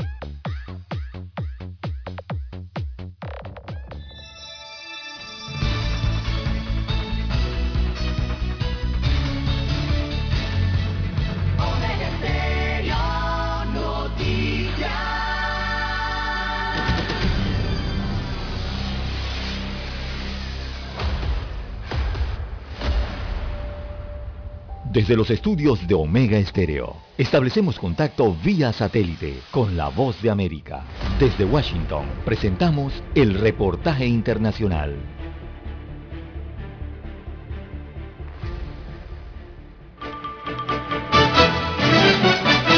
Según un estudio, la vacuna de la farmacéutica Moderna contra el COVID diecinueve tiene cuatro veces más probabilidades de causar inflamación del músculo cardíaco que la vacuna de la rival Pfizer-BioNTech. Detalles de la información con Alejandro Escalona. Según un estudio realizado en Dinamarca y publicado en el British Medical Journal, la vacuna de la farmacéutica Moderna contra el COVID diecinueve tiene hasta cuatro veces más probabilidades de causar inflamación del músculo cardíaco que la vacuna de la farmacéutica rival Pfizer-BioNTech. El estudio, en el que participaron casi el ochenta y cinco por ciento de los daneses, o cuatro millones novecientas mil personas de doce años o más, investigó el vínculo entre las vacunas COVID diecinueve y la inflamación cardíaca, también conocida como miocarditis. Estudios anteriores elaborados por Israel y Estados Unidos han indicado un mayor riesgo de inflamación del corazón después de la inoculación con las vacunas desarrolladas por Pfizer, BioNTech y Moderna. Sin embargo, el riesgo general de contraer inflamación cardíaca a causa de las vacunas fue bajo, según el estudio realizado por investigadores del Staten Serum Institute de Dinamarca. Los investigadores encontraron solo un caso por setenta y un mil cuatrocientos vacunados con Pfizer-BioNTech y un caso por veintitrés mil ochocientos vacunados con Moderna. La vacuna de Pfizer-BioNTech se asoció con un mayor riesgo de inflamación cardíaca entre las mujeres, según el estudio, el cual contrasta con los resultados de los estudios de Israel y Estados Unidos. Alejandro Escalona, Voz de América, Washington. Escucharon vía satélite, desde Washington, el reportaje internacional.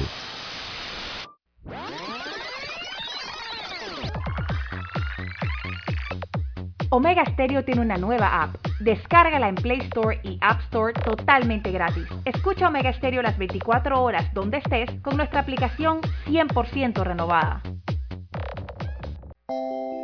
Al llegar Navidad se siente un ambiente de alegría, de unión familiar. Navidad.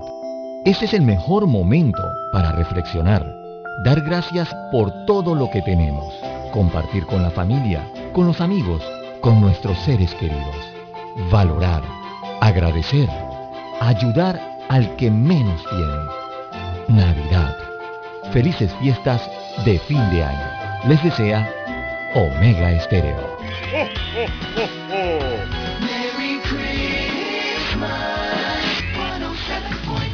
Omega Estéreo. Somos Omega Estéreo. cuarenta años siendo la cadena nacional en F M estéreo, pionera en Panamá.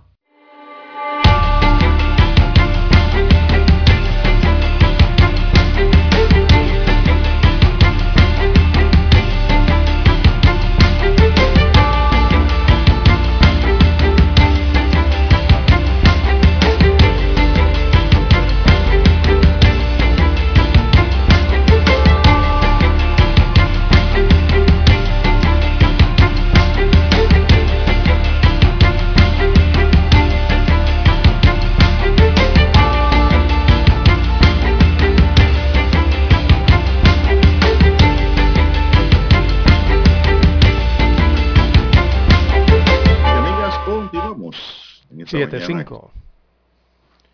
siete cinco, así es, don César. siete cinco, y a esta hora tenemos que el exentrenador hípico Jorge Navarro, luego de haber admitido su culpabilidad por los cargos que le imputaran por el uso de drogas prohibidas en los ejemplares bajo su cuidado, fue sentenciado a cinco años de prisión por sus delitos.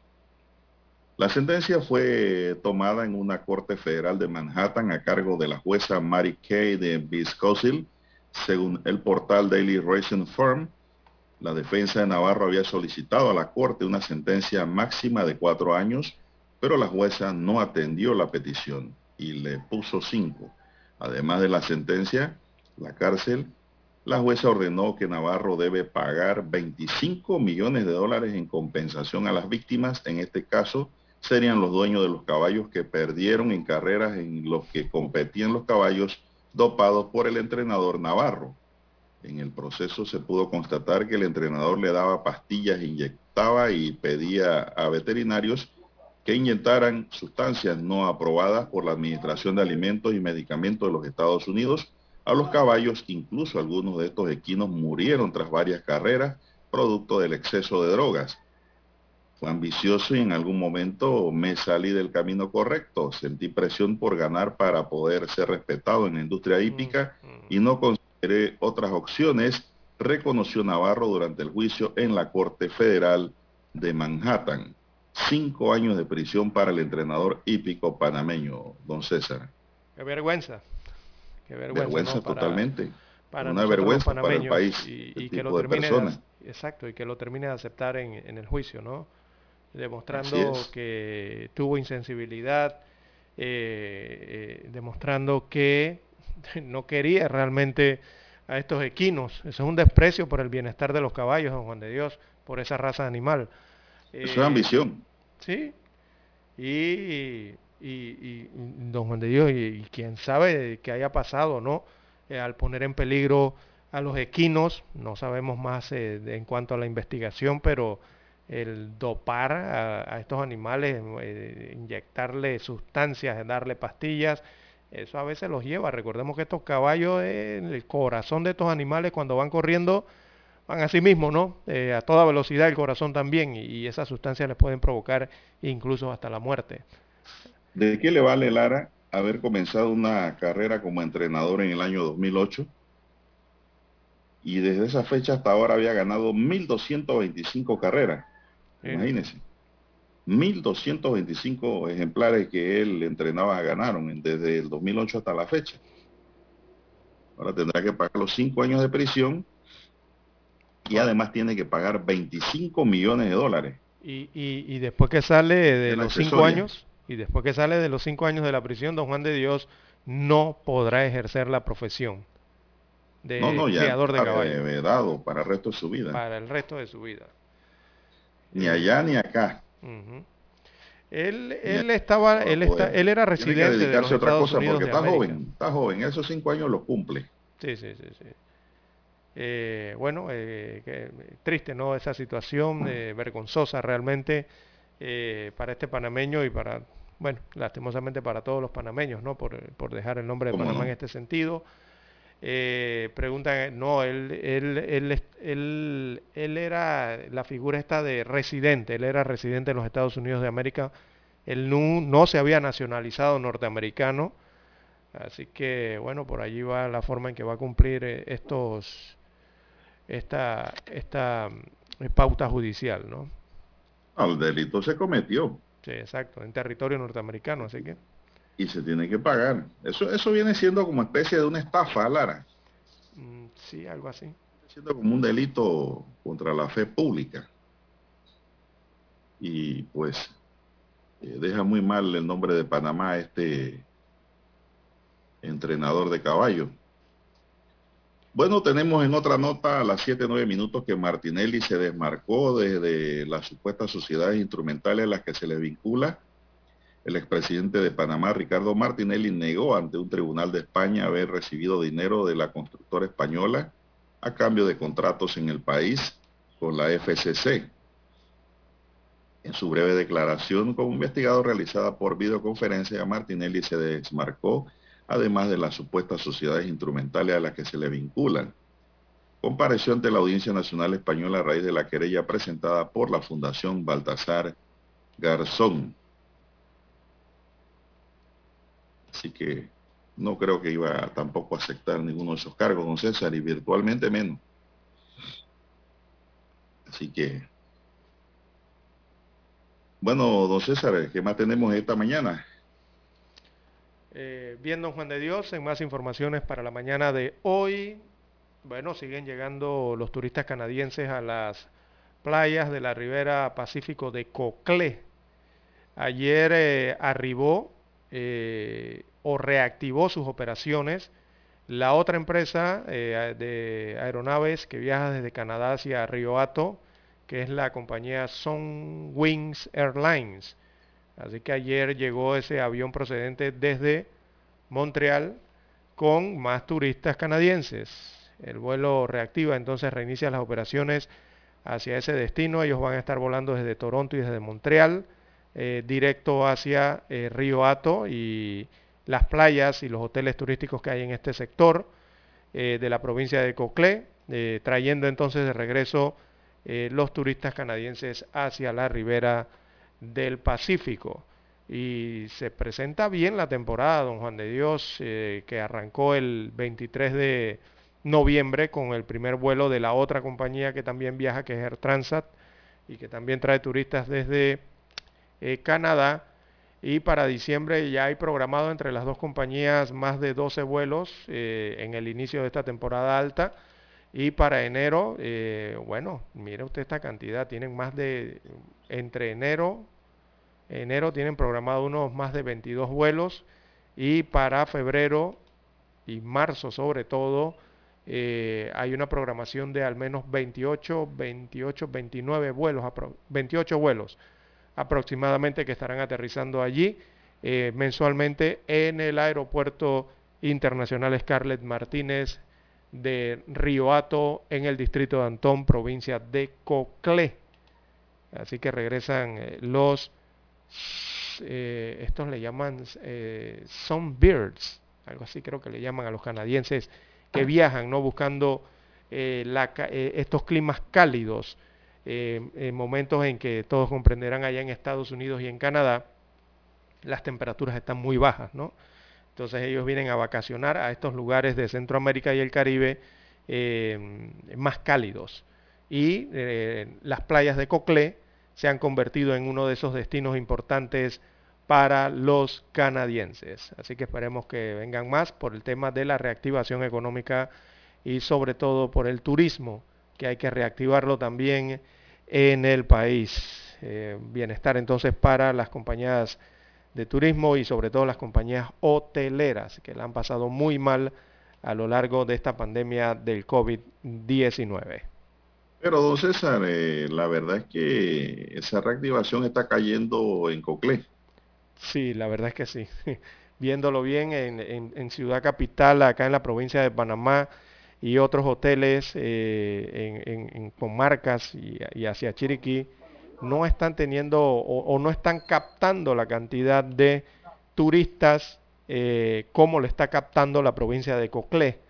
Eh, están llegando más hacia, hacia las provincias. Recordemos que estas aeronaves que aterrizan allí los lunes, los martes, y aterrizan los sábados, posteriormente tendrán otros vuelos los miércoles.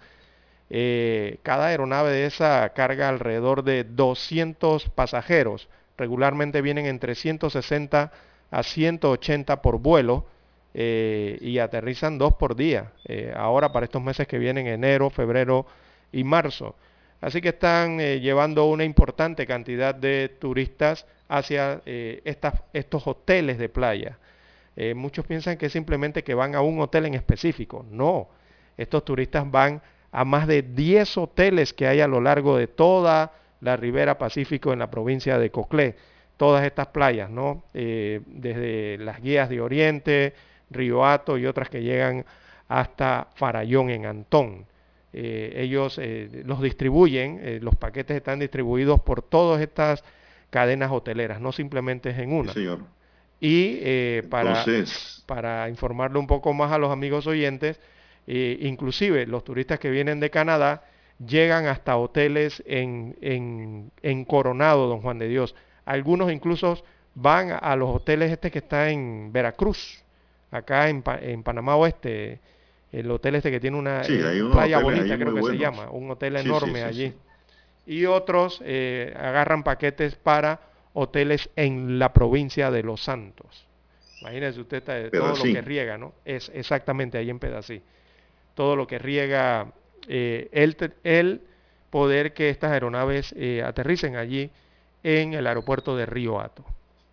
Bueno, en la parte central del país, la ciudad, don César tendrá que promover, eh, qué sé yo, las bondades que ofrece eh, las áreas turísticas en Panamá.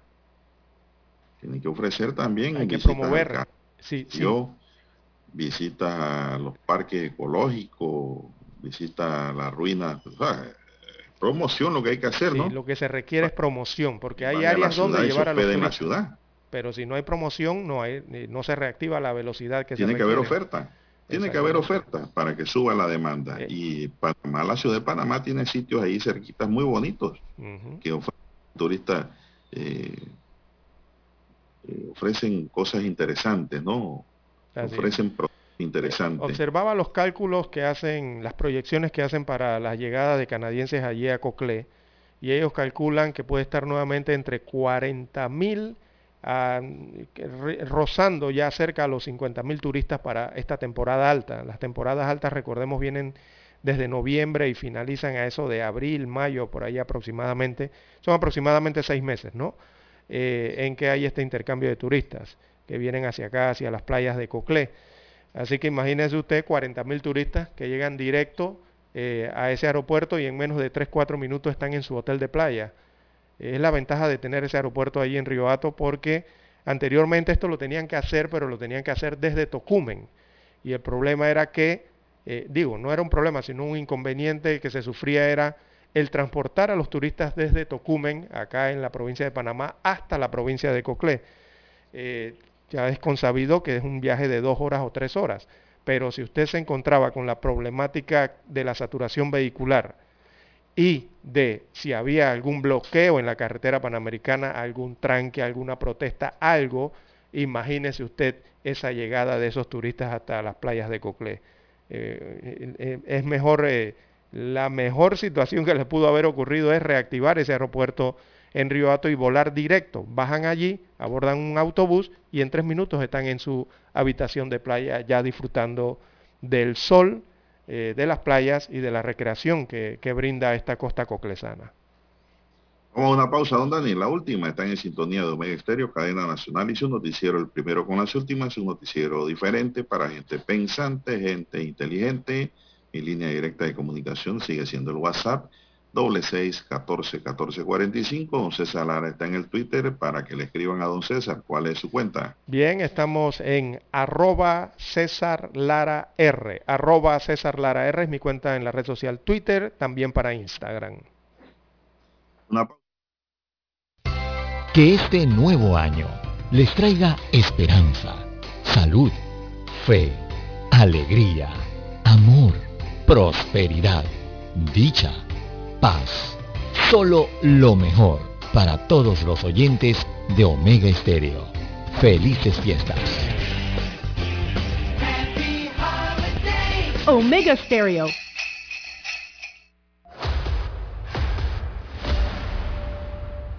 Desde los estudios de Omega Estéreo, establecemos contacto vía satélite con la Voz de América. Desde Washington, presentamos el reportaje internacional.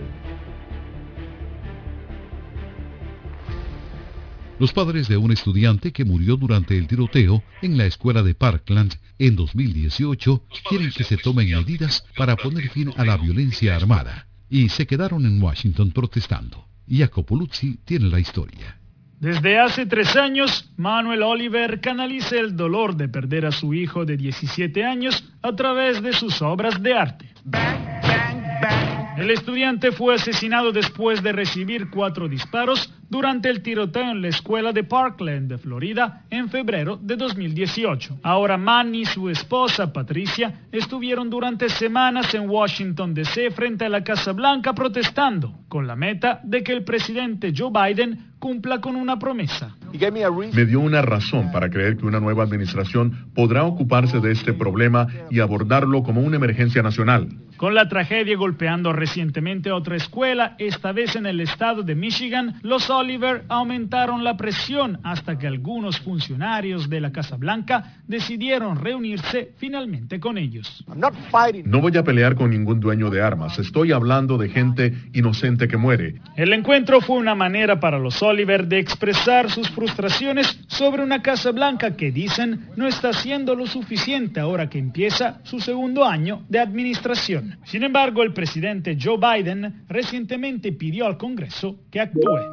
En innumerables comunidades de todo el país, estos horribles tiroteos aparecen en los titulares nacionales y nos avergüenzan como nación. Finalmente, los Oliver volvieron a casa, conscientes que la Casa Blanca escuchó sus quejas y con la esperanza que finalmente haga más para limitar la violencia armada en Estados Unidos.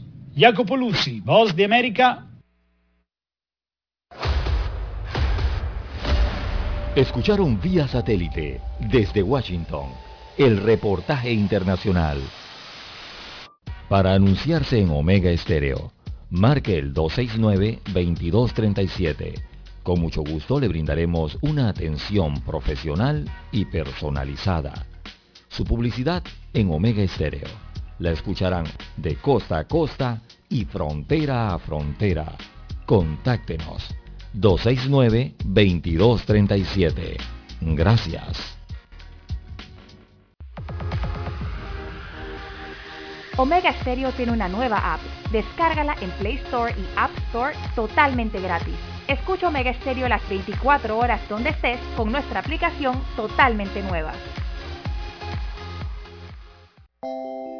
Al llegar Navidad se siente un ambiente de alegría, de unión familiar. Navidad. Este es el mejor momento para reflexionar, dar gracias por todo lo que tenemos, compartir con la familia, con los amigos, con nuestros seres queridos. Valorar, agradecer, ayudar al que menos tiene. Navidad. Felices fiestas de fin de año. Les desea Omega Estéreo. ¡Oh, oh, oh, oh! Merry Christmas. Omega Estéreo.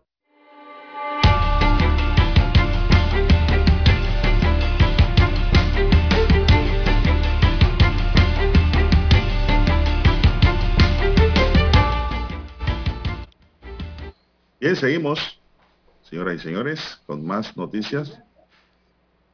Bien, tenemos que el Panamá Jazz Festival anuncia que durante el festival, que será del diez al quince de enero de dos mil veintidós, contará con un plan de bioseguridad cumpliendo con todos los protocolos aprobados y supervisados por el Ministerio de Salud. El festival está cien por ciento comprometido con la seguridad de la población y unidos con la campaña Protégete Panamá.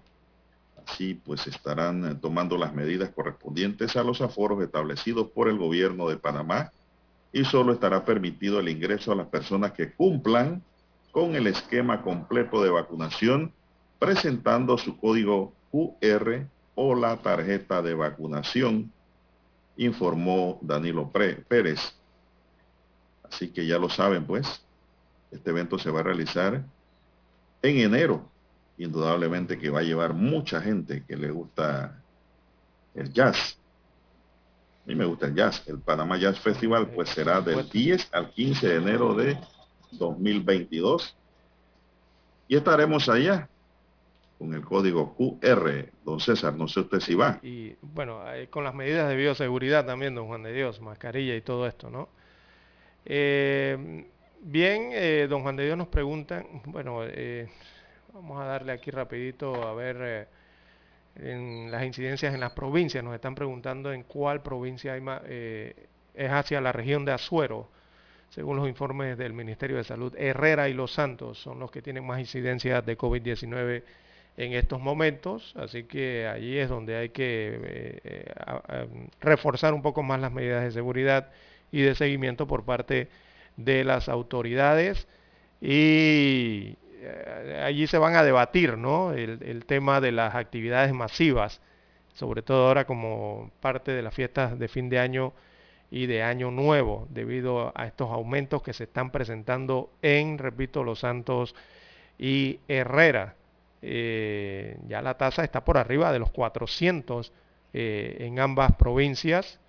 Eh, son las que, según las gráficas, muestran mayor eh, situación. Y bueno, hay que tomar la conciencia allí, eh, a los amigos santeños y herreranos, para evitar que esa situación se nos vaya a salir de control. Hay que, hay que poner de nuestra parte, ¿verdad?, en estos puntos, y sobre todo por la capacidad hospitalaria, no tanto porque los vayan a, a poner algún otro tipo de medida de movilidad, de restricción de movilidad, no. Lo que hay que ver allí en, en la península de Azuero es el tema de la capacidad hospitalaria que tienen instalada allí. Eh, eso es lo que hay que notar allí y cuidarnos mejor en ese sentido. Eh, bien, eh, para el resto del país, veamos, bueno, las incidencias están bastante bajas en Coclé, eh, baja en, en, en Bocas del Toro, excelente, muy baja. También Veraguas, allí está mostrando, Veraguas está con Panamá, una incidencia allí moderada, y así. Eh, el resto del país eh, marca solamente alto Los Santos y la provincia de Herrera, así que a tener mayor cuidado eh, en esta región del país. Bueno, y aquí me informan de que anoche hubo un concierto, Lara, una presentación del cantante panameño El Bosa, el famoso. Ajá. Bosa se ha vuelto muy famoso internacionalmente, éxito ese panameño. Lo que le deseamos siempre a todo panameño que viene luchando desde abajo, ¿no?, que suba y que Dios le ilumine el camino. Pero lo que no me gusta es de que esa presentación, Lara, rompió los esquemas de bioseguridad allá en Santiago de Veraguas. Dicen mm. que fue un lleno a matarse, a morir, un lleno completo. Sí. Cuatro. Así que, pues... Eh, hay que cumplir el aforo eh, de control. Las personas. Exactamente. Santiago no, no, no registraba fallecidos por COVID, ya en los últimos días tiene registra seis fallecidos por COVID, Lara. Así es. Y, y nosotros siempre estaremos vigilantes de esta situación, porque si todo el mundo hace silencio, Lara, no hay quien Oiga, escuche. Cumplan, mira, le están dando la oportunidad de tener el cien por ciento de aforo a los organizadores y a las personas que quieren disfrutar de un evento bailable, ¿verdad?, de diversión, de distracción. Pero simplemente cumpla dentro del local o del toldo o, de, o donde, donde lo hagan, eh, cumpla con las medidas. Si usted ve, mire, si usted va a un baile y le están diciendo que, bueno, no va a haber pista de baile, oiga, quédese ahí al lado de su mesa, corra un poquito las sillas y baile allí, al lado de su mesa, con su pareja, con su grupo que está allí. Y no tiene nada que ir a hacer si usted ve que se forma una pista de baile y todos allá se van a la aglomeración. ¿Qué va a hacer usted allá, meterse en esa aglomeración? Quédese allí ah, en bueno, su mesa. La gana es más grande, don César. Exacto. ¿Qué tiene que ir a hacer? La gana es más grande. Pero bueno, eh, son medidas que hay que cumplir. Simplemente es, es para su bienestar, para, para que usted disfrute y, y trate de cuidarse, ¿no? Eh, eh, hay que pedir a los animadores también evitar eh, inducir a las personas a los desórdenes en las actividades, que es lo que se está notando.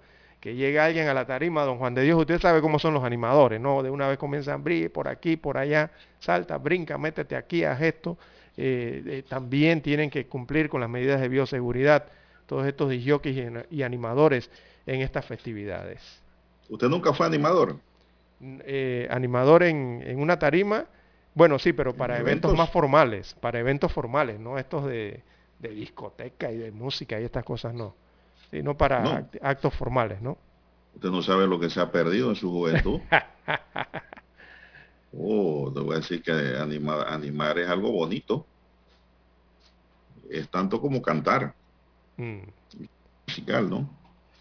Así que, pues, eh, eso lo, lo hicimos muchos en nuestros años mozos.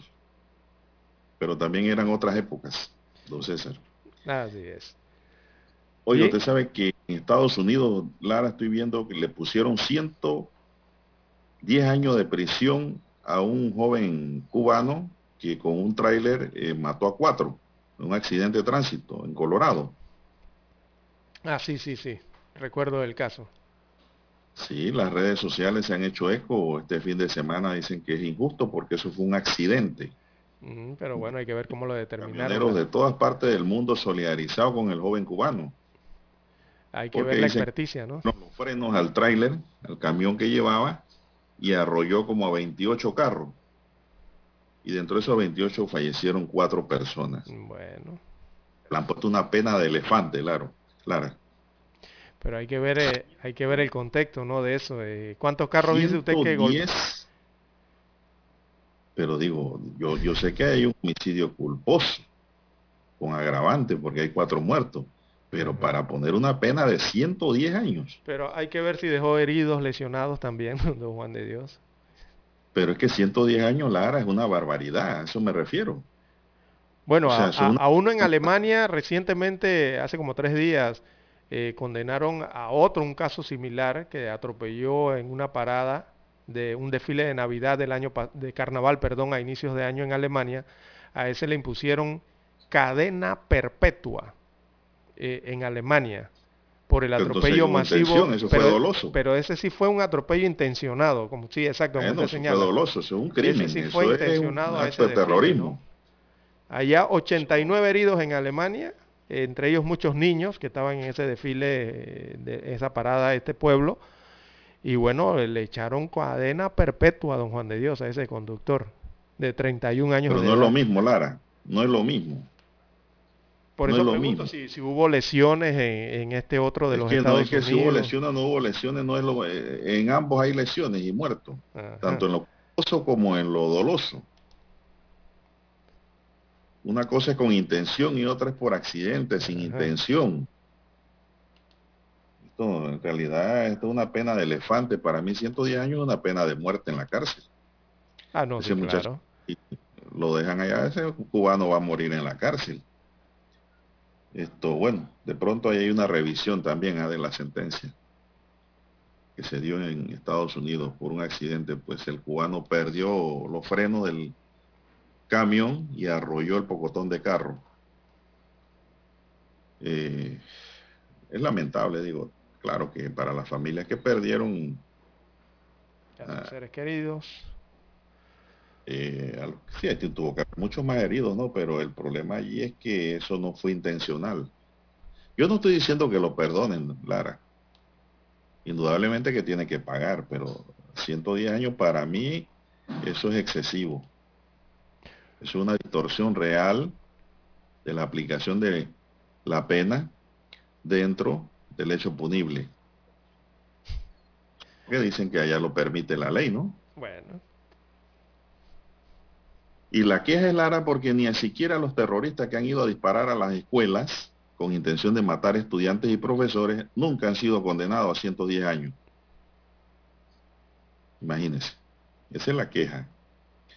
Bueno, ya para irnos tenemos que unidades de la Dirección de Investigación Judicial tras misión de seguimiento e inteligencia incautó este viernes ayer a un abuelo de ochenta y dos años un pequeño arsenal dentro de un lujoso apartamento en Punta Pacífica. Imagínense, entre las armas el abuelo tenía un revólver tres cinco siete marca Ruger y una pistola, un, un revólver treinta y ocho. Además, tenía dos pistolas nueve milímetros, una calibre cuarenta y cinco, tres glow y una escopeta. La policía también decomisó nueve cajas de municiones, cuarenta y cinco cartuchos calibre doce, cinco cajas de municiones nueve milímetros, o sea, cuatrocientas cincuenta balas vivas y dos cajas de municiones calibre tres cinco siete con cincuenta balas vivas. una caja de munición calibre cuarenta y cinco y otra de calibre treinta y ocho con cincuenta balas cada una para hacer un gran total de municiones sin detonar de mil nueve. ¿Qué le parece, don César? ¿Qué iba a hacer el abuelo con todo ese arsenal? Yo no sé, ¿era coleccionista de casualidad? No, no, o sí. ¿Cómo? ¿Era coleccionista? No, o sí. Eso lo tendrá que determinar la...